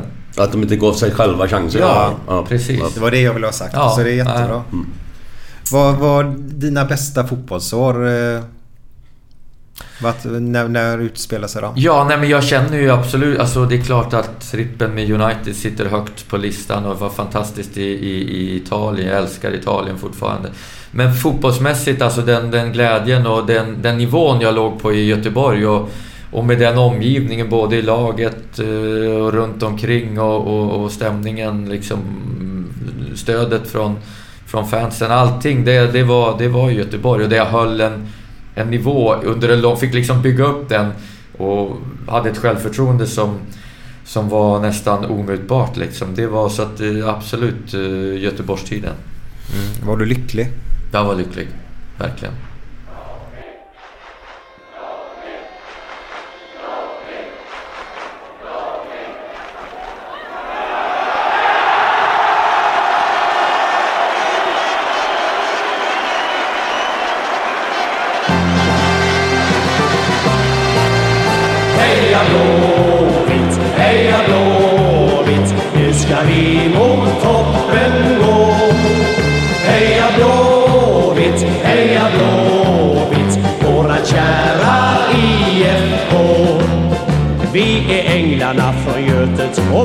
Ens eget lag. Vi ska visa vad vi går för nu ska det bli friska tag. Och den gamla traditionen, den ska alltid finnas kvar. Vi ska minnas Beppe Johansson i alla våra dagar. Heja Blåvitt, heja Blåvitt Nu ska vi mot toppen gå. Heja Blåvitt, heja Blåvitt Våra kära IFK att skåda, ja jag säger bara det. Vi är killar som kan lira, det är oss som de vill se. Och det dröjer inte länge förrän bollen går i mål. Hela Ullevi förenar sig i ett och samma vrål. Heja Blåvitt, heja Blåvitt, nu ska vi mot toppen gå. Heja Blåvitt, heja Blåvitt, våra kära IFK. Och när killarna i laget har lagt upp sin taktik. Ja, då går det som en dans och vi får höra nätmusik. Ty att vinna alla matcher, det är det vi kämpar för. Så sjung med oss allesammans ut i våran änglakör. Heja Blåvitt, heja Blåvitt Nu ska vi mot toppen gå Heja Blåvitt, heja Blåvitt våra kära IFK Heja Blåvitt, heja Blåvitt. Nu ska vi mot toppen gå Heja Blåvitt, heja Blåvitt. Våra kära IFK Hej! Ja, det var en norsk gammelgutt som äntligen hade hittat en, en pige.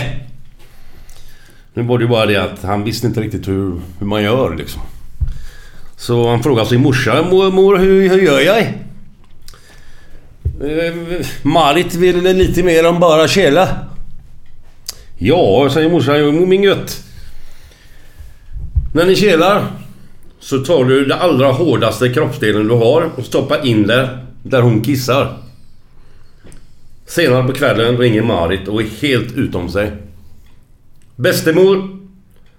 Vad må jag göra? Ola har stoppat ner huvudet i vesen och kommer icke loss.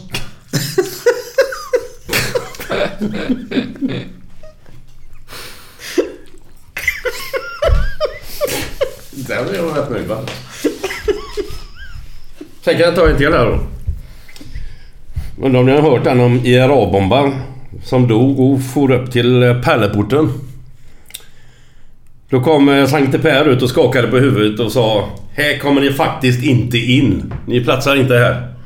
Jag vill inte komma in. Det är ni som har tre minuter på er att komma ut. Den är ju hemsk ju. Hemsk ja. ja. Ha det bra. Hej då, hej då, hej då, hej då. Tack Jesper. Super. Fy fan. Grymt. Bra. Skitbra. Planning for your next trip? Elevate your travel style with Quince. Quince has all the jet setting essentials you'll want for your next getaway, like European linen, premium luggage options, buttery soft Italian leather bags, and so much more. And it's all priced at 50 to 80% less than similar brands. Plus, Quince only works with factories that use safe and ethical manufacturing practices. Pack your bags with high-quality essentials you'll be wearing for vacations to come with Quince. Go to quince.com slash trip for free shipping and 365-day returns. Ever catch yourself eating the same flavorless dinner three days in a row? Dreaming of something better? Well, HelloFresh is your guilt-free dream come true, baby. It's me, Kiki Palmer. Let's wake up those taste buds with hot, juicy pecan-crusted chicken or garlic butter shrimp scampi. Mm. Hello Fresh. Stop dreaming of all the delicious possibilities and dig in at HelloFresh.com. Let's get this dinner party started. When it comes to your finances, you think you've done it all. You've saved, you've researched, and you've invested all that you can. Now it's time to take those investments to the next level by using the brand behind every great investor, Yahoo Finance. As America's number one finance destination, Yahoo Finance has everything you need, whether you're a seasoned trader or just dipping your toes into the market. Join the millions of investors who trust Yahoo Finance to guide them on their financial journey. For comprehensive financial news and analysis, visit yahoofinance.com, the number one financial destination, yahoofinance.com.